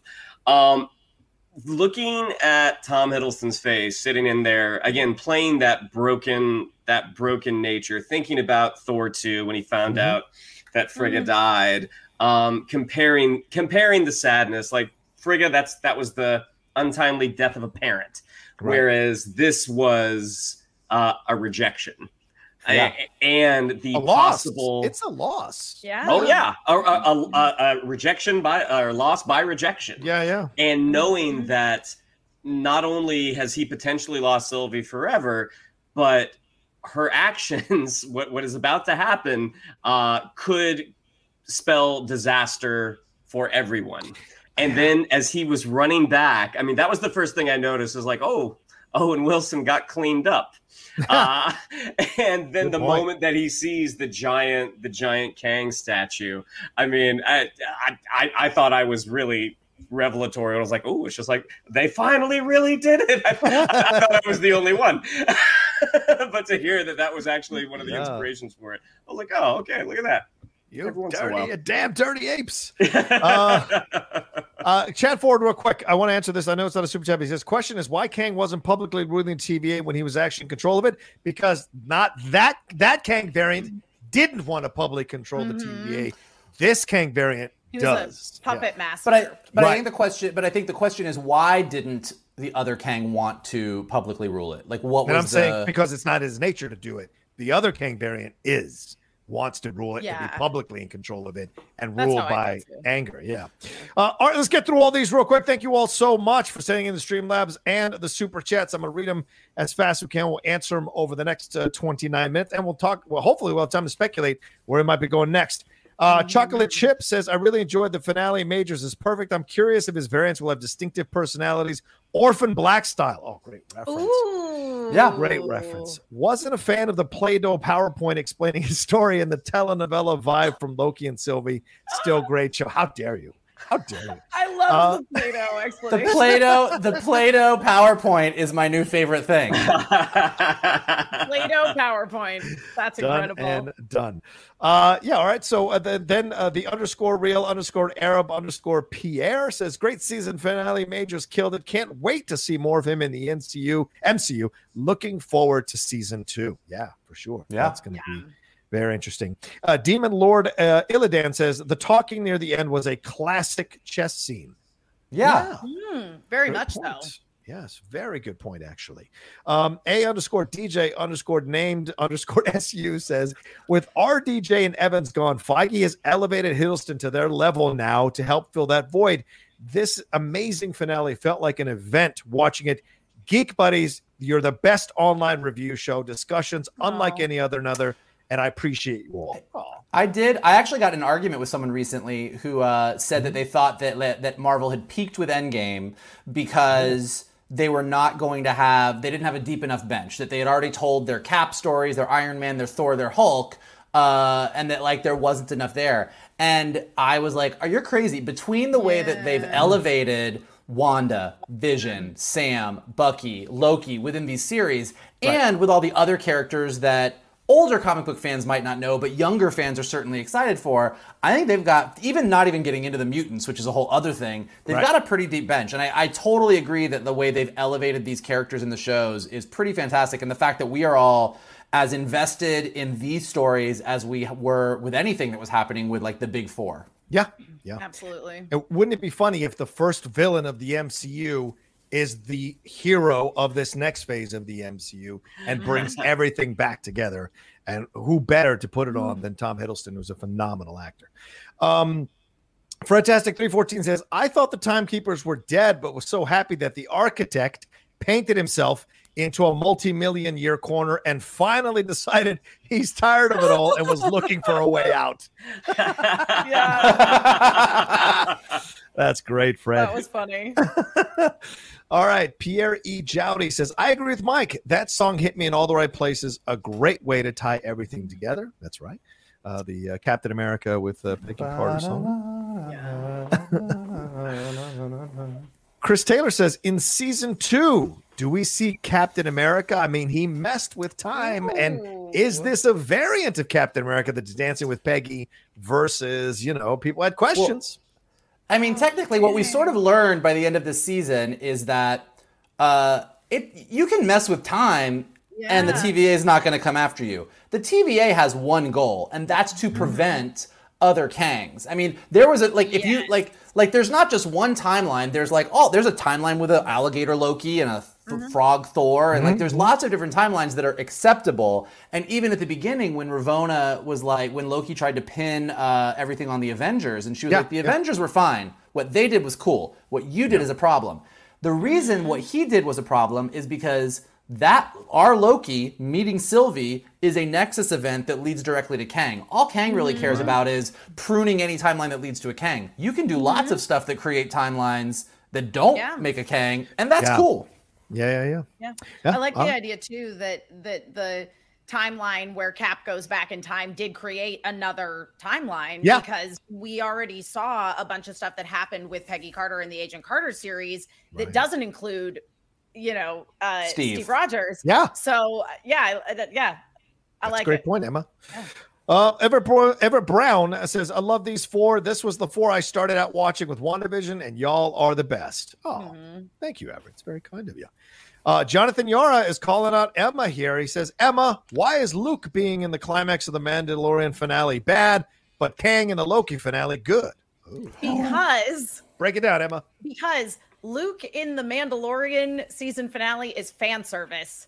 Kang in the WandaVision or, or the whatever the show we're talking about is the Loki show. the Loki show, you know, Loki. Yeah. Him being in the finale of this was handled again, it was better written. It was handled in a way where he was truly a character who was adding something to the journey of these two characters, these two Lokis, and also is a major player going mm-hmm. forward. And it was setting us up for a second season. Whereas, like, I don't hate Luke being in the the Mandalorian um two season finale. Like, I like this is the thing is like I think people want me to say like because I said it didn't do anything for me, people are like, "Oh, you hated it." And I'm like, "No, I didn't hate it. It just I wasn't really emotionally uh like I, I wasn't um I wasn't emotionally affected by it because I was like, I really loved where Luke's storyline went in The Last Jedi. To me, that was so satisfying. And he and basically, you know, was a really great expansion and exploration of Mhm. the character of Luke, much in the way that I feel this was a really uh like interesting exploration and set up of the character who we know to at some point the actor anyway who we know at some point will be playing the character of Kang. So Yeah, right. Yeah. Yeah, one is Deus Ex Machina. Another is an actual character that's going to be part of all these shows going forward. Exactly, Yeah, uh, great point, Emma. Great points. Yeah. Uh, Dame, uh, Demon Lord Illidan uh, says also Kang made it so that magic wouldn't work in the TVA, but not at his base. Plot hole or hubris? Right, because uh, Oh, yeah, that's was able to true. transform him out. yeah. Yeah, I I think hubris. I don't think it was a plot, especially if we're going with the idea, and I think we're all a little bit on the same page about this, which is the idea of uh that he knew that Yeah. Sylvie was going to kill him. yeah, Mm. yeah. Yeah, I think I he allowed magic to be there, so he could do that. Yeah, Mike. Sorry, go No, ahead. I, I was gonna. I was gonna say the same thing. Oh. I think. Uh, I think this was all by by his design. I mean, he Yes. didn't seem too upset watching the fight. He didn't seem Mm-hmm. too upset when she stabbed him. Like he knew this was gonna go down because it's gone down. Well, in my opinion, it's gone down before. Like I think the multiversal war that we're about to have is the same multiversal war that we had, and we're on Yeah. a big circle here. yeah. Yeah. And also in the TVA, um, he, he needs the TVA to run, and he's not there. yeah. So Mhm. like you can have whatever magic you want to have in the Citadel. He but he he can counteract that. He's Right. not physically in the TVA to do that. Right. Yeah.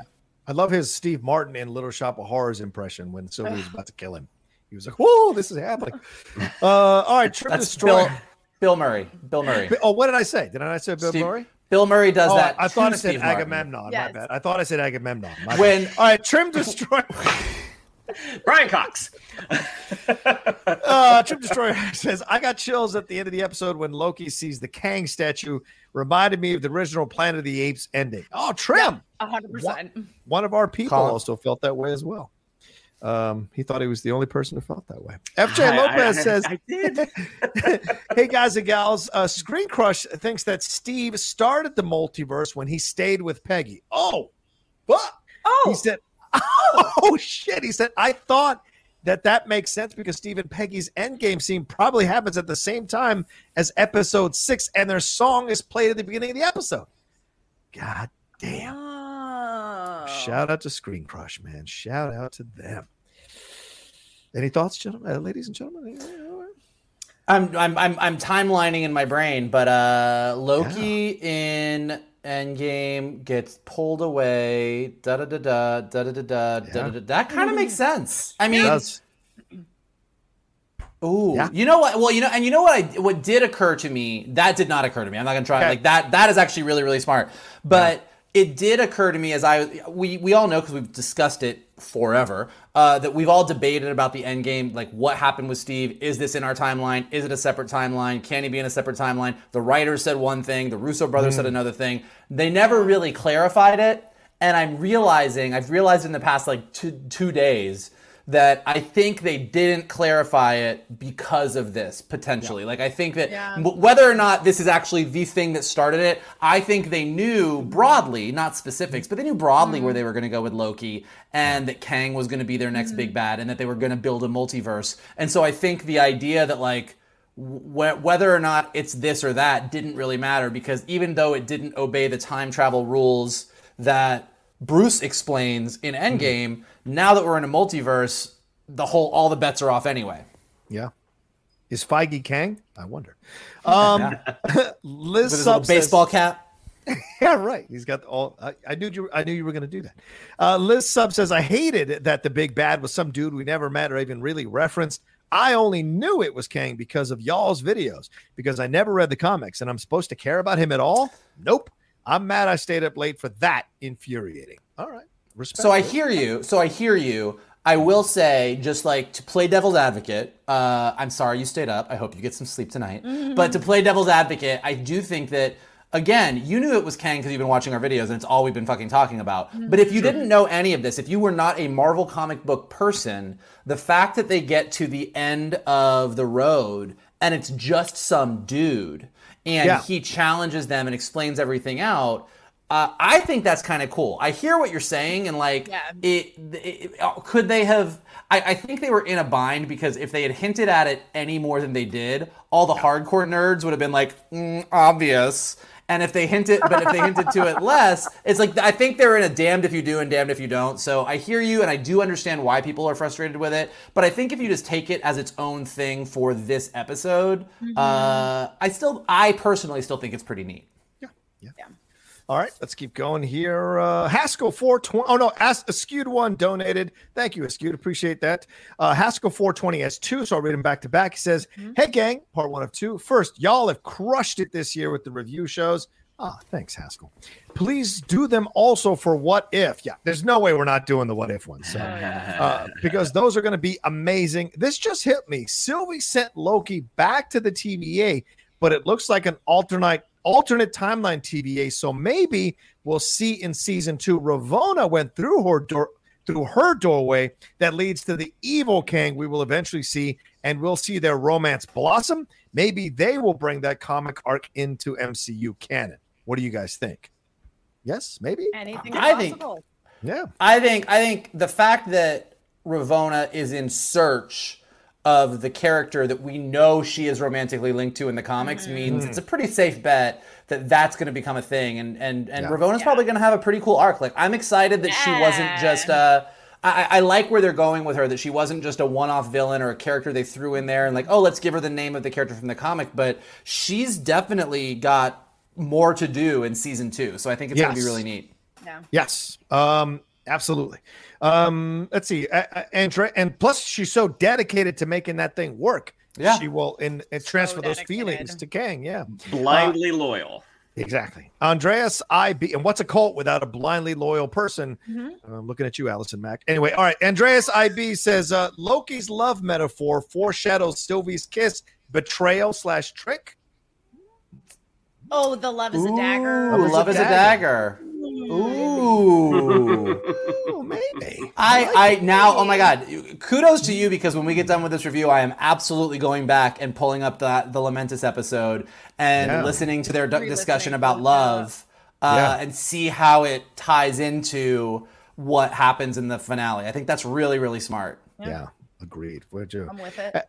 Angela Dashner says, Thank you. Love these discussions of the shows. Absolutely loved Loki and can't wait to see where the show goes. Any guesses on how Loki will be in Doctor Strange? Thanks for all you guys do. Ooh. Yeah, thoughts, guys. Thoughts you all on on uh, where we think how Loki will be in Doctor Strange? 'Cause Well, it hasn't been confirmed. mean, it's been rumored. It hasn't right. been confirmed. The But also only announced- antagonist they've announced for that Yeah. is Baron Mordo. Right. he- right, he's right. the only villain right, thus far. So Well, I don't think would Loki would be a villain. I don't. what's think- that? I don't think Loki's going to be a villain. Well, no, no. I'm just Yeah. saying in terms of like just an antagonist, Oh, like an got antagonist. Like Sorry. we don't know who who Doctor Strange. Like all we know is Doctor Strange and Wanda, Mm-hmm. Wong, and what Christine Christine Mhm. Palmer, Rachel McAdams' character. Yeah, That's yeah. all we know. Definitely who's in it. So I would say no one is off the table at mm-hmm. this point. Mm-hmm. Alligator Loki all the way. Oh yeah. I'm well, it's curious. I mean, this is where Marvel gets in. I mean, and look, they've done an amazing job, but this is where it kind of gets weird is that depending on when how it all takes place, like mm-hmm. we we just left Loki on an oh shit moment. And the oh shit moment is on at a season finale means you get to season two and you pick up where you left off, and it's like, oh shit, what's going on? Um, if he is in fact in Doctor Strange 2, like it's going to be interesting to see how whatever is there kind of fits between seasons. Like, do we find out that, for example, B15 and Mobius like just threw him in a cell because they didn't know what to do with him, right. and Doctor Strange talks to him in the cell, and we get that information so that we know that when we get to season two, he's in a cell. Like, it's going to be interesting to see how the Oh, good pieces point. fit together. Yeah, that's actually Oh. a way around it. That's a great point. Yeah, and um, that Loki hasn't met Doctor Strange. right, right. Good points. Oh, you're right. I didn't think about that. Okay. All right. Let's see. Let's move on to the next one here. Southern Belle reviews. Oh, shout out to you. Uh, so was Sylvie Nexus was Sylvie's Nexus oh, so was Sylvie Nexus event to kill he who remains? Did Ravonna did Ravonna let her go on purpose when she was a kid because she knew what would happen? Right. We mentioned that in our review Yeah. how she let her go pretty quickly. So did Ravonna let that happen back when she was a six year old? We were seeing that flashback. She didn't chase after her or anything. So was this all part of what was supposed to happen? What do you guys think? I think the way it turned out, no. Okay. Um, I think at the time there there was certainly like a lot of speculating based off of that hesitation, but I also think that hesitation was probably just filmmaking. Um, I mean, I do wonder what like that Nexus event on Lamentis, like we talked about that connection, but also was it that they were about to die? Yeah. I mean, Right. I right. mean, I I don't know what her. Well, I think that. Yeah, I, I think that her. I don't know what her Nexus event was in Asgard when she was a kid. I don't know what the Yeah. moment was, but clearly, uh, you know, she Kang had her in his sights, and the Lamentis moment is definitely like when those two connect because like L- Sylvie and Loki are running around together for most of the episode. It's not that they're Yeah. together, but when they connect the fact that they have this emotional bond, that's what shoots it straight up because that's like that's what leads them directly to Kang. Like they would Yeah. never have been able to go into the she would have never pruned herself for him. He would have never Right. stood next to her and given his power to Alioth. Like the two of them having that bond is the Nexus event because it goes directly to Kang. Yeah. Um, but yeah, I, I'd be curious, and I and I wonder if we will find out in season two more about Sylvie's past. That's a good point. Uh, all right. Genghis Khan he says, did Sylvie push Loki into a different branch slash universe, or did the timeline already change? Is it the same difference? Ooh, I think it's the same difference. Like I do think that Sylvie probably thought that she was pushing Loki into a version of the TVA that she was familiar with, but because time is not a straight line and it all exists at once, she'd already killed this version of whoever Yeah. Jonathan Majors is, he who remains. And so that already created this multiverse situation. Okay. Anybody else? Yeah, I mean, I don't think because I saw some people thinking like I saw someone somewhere say, "Did Sylvie purposely send him into an alternate timeline?" I don't think Sylvie knows anything about so, alternate no. timelines. Yeah. I think she was just like, "I'm going to get you out of the way because I'm going to do what I need to mm-hmm. do. I'm going to send you back to the TVA," uh, not realizing that because the second that time changed, it the TVA just completely transformed. Yeah. yeah, All right. yeah. All right. Uh, let's see here. We got uh, uh, Gregory Jensen. Great season finale. Best yet of the MCU episodic shows. Thanks for breaking all these down for us, Geek Buddies. Will we see Doctor Strange in season two? Man, I, I, I mean, think Maybe. you know. Well, it'll depend on how Cumberbatch- his movie ends yeah, up. Yeah, exactly, exactly. Yeah, so it remains to be seen. I just, I, I think he'll be tired. I love all the memes in the past day. Just be like, fucking Doctor Strange has got like between Scarlet Witch uh, with her book up in like where up in the mountains, becoming like the most powerful magic wielder ever, Yeah. and Loki over here dealing with Kang and the multiverse that just blossomed, and Peter Parker showing up being like, "Hey, Doctor Strange, can you help me out?" Like he has got his fucking hands full. yeah, agreed. Agreed. Um, Angela Dashner. Oh my God. Thank you, Angela, for a very kind super chat. Says, thank you. Love these discussions of the shows. Absolutely love Loki and can't wait to see where the show goes. Any guesses on how Loki will be in Doctor Strange? Oh, we already answered that Yeah, one, we didn't answered we? that Oh, one. sorry about that, guys. Sorry about that. Uh, Brian Brawler says, yo, y'all are killing it. That's all I got to say. This ending was straight fire. Thank you, Brian, and thank you for the kind donation as well. And Derek Johnson says, Sorry I was late, but I'm here now, buddies. Marvel keeps feeding me and I keep eating. Always great day when you guys are on live. Oh, thanks, Derek. Aw. Very kind. Um, uh, Gregory Jensen, yeah, I already got him right. That was, uh, uh, Lawrence from Alaska. Lawrence from Alaska says, "Do you think Wanda hearing her children's voices is due to the formation of this multiverse shown in Loki?" Oh, I read that somewhere and I really like it. And I when you Yeah. combine that when you combine that with the Steve uh although I guess that doesn't go so it's either one or the other. Like either like uh the timeline doesn't work out for both, but I like the idea that uh look, don't forget that we've talked a lot about Nexus events in uh, Yeah. Loki because it's all over the place. But the first time that we heard the word Nexus was in a little commercial on WandaVision for Nexus antidepressants Great point. because Wanda, because Wanda in the comics is a Nexus being, Yes. a character that can wield, uh, kind of like is a anchor point for her uh, reality in the multiverse. So, uh, so the fact that she is sort of a Nexus being, and in the comics, her kids uh, are also tied to being real Nexus beings and really important and everything. So, um, whether or not her hearing her kids was tied to the creation of the multiverse or not, her journey with Tommy and Billy, I think, is very much tied to what's going on in Loki. great point. yeah, I, I would, I would, I like the Steve Peggy theory better because just based off what I'm remembering, but just Because based you, off 'cause of you a uh, big old softy. Because you a softy. just based off of uh, Wanda's reaction as she was kind of going through in her astral form, as she was kind of going through the book. She, it doesn't seem like that's the first time she heard those voices. Yeah, But that's Yeah. just me. That's a good point.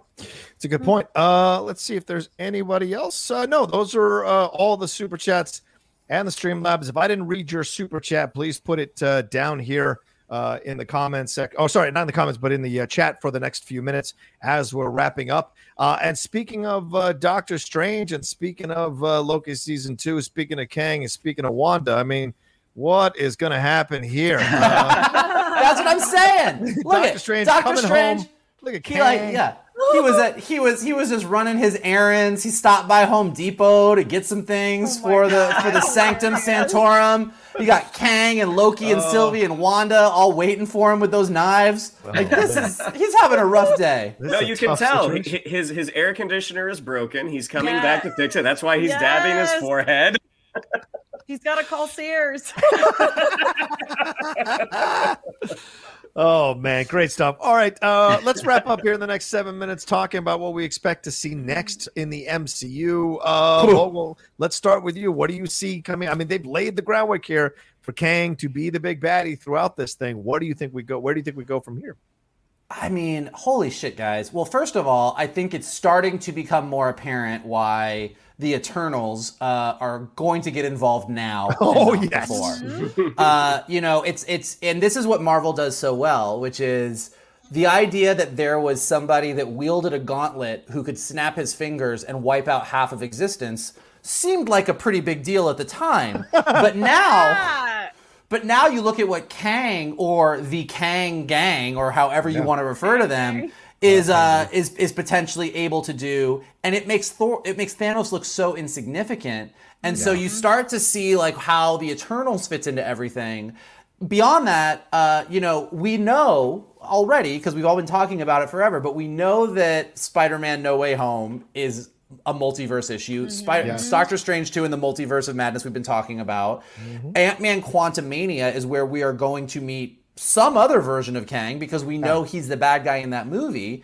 And then you got Fantastic Four coming along. Um, and the and as I was saying, the fact that Reed Richards is I we I think we'd all been discussing this offline. I didn't think they were going to get into the Reed Richards related to Nathaniel Richards, who is a Kang and everything else. But now looking at the timeline of everything rolling out, uh, it does seem like that's going to be the case, and it does seem. Um, I was arguing with someone earlier when you get into an argument about free will versus determination, most creative people end up siding with free will. So I do think that the ultimate battle here is going to be how do you keep yourself safe from Kangs and still maintain your free will, um, which I think is going to be a big theme theme in season two of Loki, and is also going to be a big mega theme in the MCU going forward. Great points.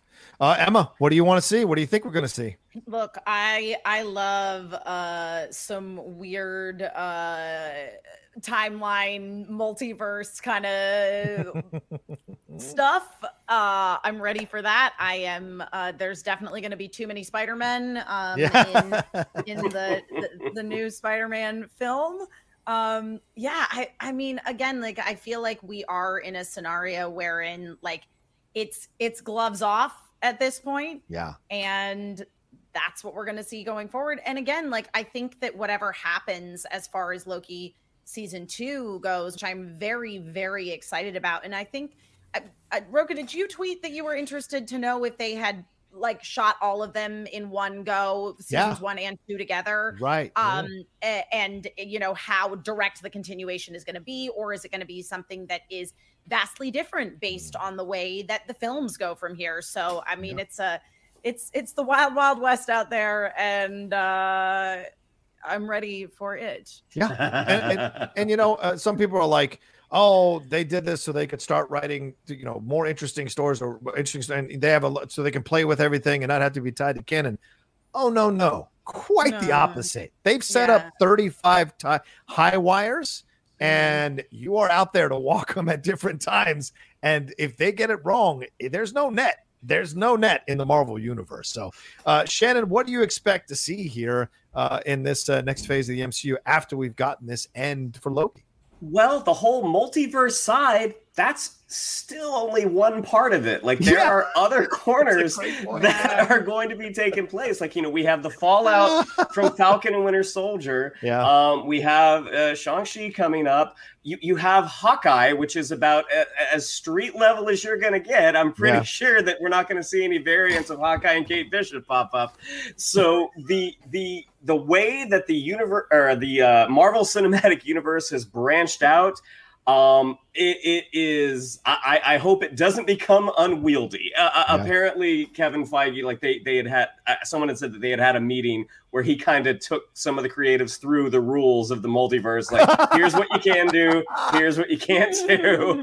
Um, and seeing how he sort of shepherded the first three phases, I and what we've got so far, I think we're in pretty good hands. Yeah. Well, Mike? I, no, I, I think Shannon makes a really good point that we should all remember, which is the way to think of it is like there- the, our main timeline, the timeline that we've been on for this entire r- road so Yeah. far, just because the multiverse exists doesn't mean everything is automatically intersecting. It looks like that's what's going to happen to Spider-Man in some way, shape, or form. Right. But um, but it doesn't mean that all of a sudden everywhere that you go in every movie there's variants and characters from other movies popping up or other universes because that would literally collapse the Marvel universe in a minute. So the characters that are more grounded characters like a Hawkeye or a Sam Wilson's Captain America or a Shang-Chi, like they're going to be still living their lives on our, you know, our, our our normal MCU timeline while other characters like Wanda, like Doctor Strange, like Loki are going to be dealing with this bigger thing. And Kang,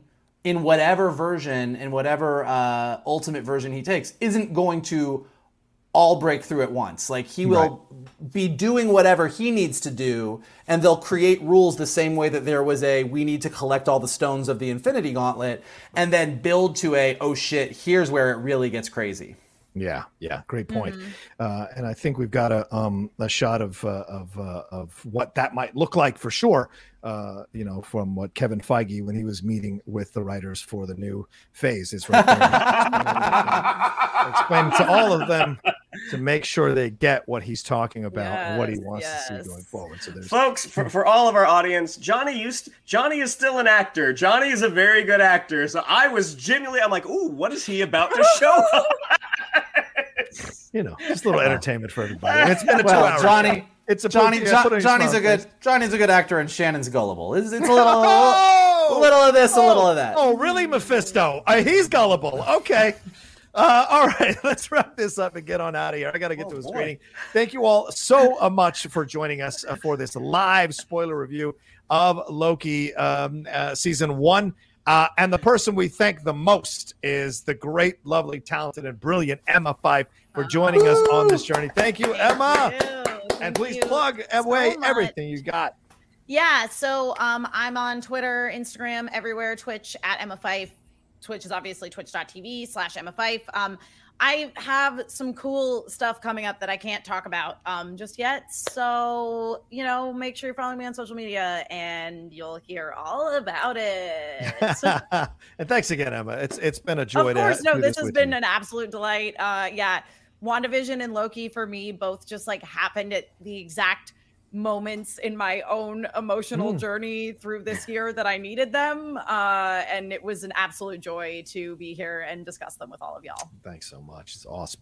Uh, uh, Shannon, what do we have to tell them? Yeah, you'd like to follow us on social media. On Twitter, it's at geek underscore buddies. On Instagram, at the underscore geek underscore buddies. If you'd like to follow me on social media, on Twitter, it's at Shannon underscore McClung. On Instagram, at Shannon the Geek Buddy. If you would like to uh, follow at MK Toon and possibly get negged like John and I did just now. and it's at MK Toon. If you'd like to follow a lovely gentleman who I've been best Oh. friends with for years, Oh. follow John Rocha at the Rocha set. How very kind of you. Yes, thank you. Um, Mikey, what do we have to tell them? Well, the multiverse is here. So if you are on this timeline, or if you're on another timeline where there's a nicer version of Shannon and John who actually are my friends, Oh, uh, we're glad that you're here, and we're glad that we now have a multiverse of buddies who can join us. And here is how you can help us. Uh, you can smash that like button below. Uh, subscribe to Johnny's Outlaw Nation page. There's tons of great content, lots of Geek Buddies reviews, lots of Geek Buddies weekly shows, and lots of all the other shows that John does. I don't know how he does it. There must be a lot of variants running around to get it all done. Um, if you are listening to us on Anchor or Spotify or Apple Podcasts or anywhere where podcasts are available, uh, go ahead and leave us some stars, leave us some comments. It helps us out. Definitely leave some comments below. We will love to check this out. What did you think of the review? What did you think of the finale? What do you think of the MCU? What do you think of Kang? Like, there are so many theories that are going to be flying around, and we want to know what yours are. Uh, the best thing that you guys can do is obviously retweet this video, post it on all your social media outlets, tell everybody to check us out. We love doing this. Uh, we love that our world of buddies with Emma and Laura and Kalinowski and everybody else keeps growing. We want to keep doing this. We love talking with you guys. We love doing the live shows, and we want to keep doing it. So help us out and uh, help us help you. Oh, the great Tom Cruise once said. And please remember, our our our main show uh, went up yesterday. It is there for you all to watch and enjoy. And we'll be doing uh, the last the, previous two episodes of uh, of the Bad Batch. We'll be reviewing them on Sunday with Laura Kelly. So be aware of that coming out later this week as well. One last super chat came or one last stream live came in. I want to give it. Gator Loki rules all. Uh, says you're all as wonderful as the best variant. Gator Loki. Quit he Oh. says, quick thought free will always exists. This Kang just found a way to control his own outcome by using and abusing like any dictator. The war only Mm. happens because of the Kangs. They're all villains. Ooh, interesting points. Mm. All right. I like it. Something more to chew on. Uh, Rocha, who remains. Absolutely. Yes, Mm. agreed.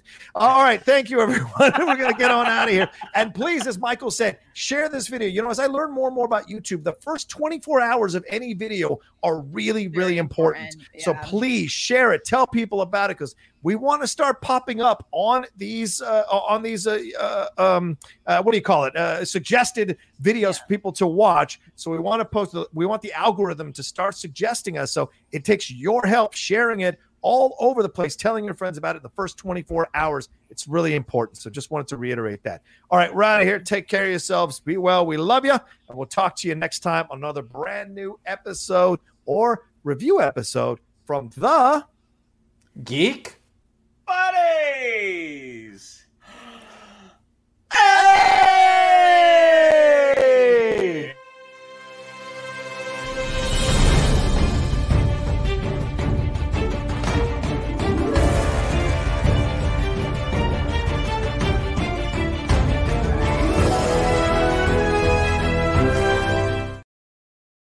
Hey there, this is Justin Bartha. I made a funny new podcast, King of the Egg Cream. It has the greatest cast in the history of podcasts with actors like Lewis Black, I'm torn by my feelings for two women. Bobby Cannavale, You can eat it, or if someone hits you, you can put it on your cut. Melanie Lynskey, I wonder what these marvelous things are that look just like boiled chicken feet. Jason Ritter, I can break things and pick locks and kill people. Michael Stuhlbarg, The whole point is to inspire people that they should make themselves better. Ari Graynor, No, don't whet its appetite. What are you, an idiot? me, Justin Bartha, That's not just any egg cream, that's a Lemke's special. and all narrated by the hilarious Richard Kind. This is the story of Harry Dalowitz and how he rose from nothing to become New York's King of the Egg Cream. So if you like funny true stories, come listen to King of the Egg Cream, available wherever you get your podcasts.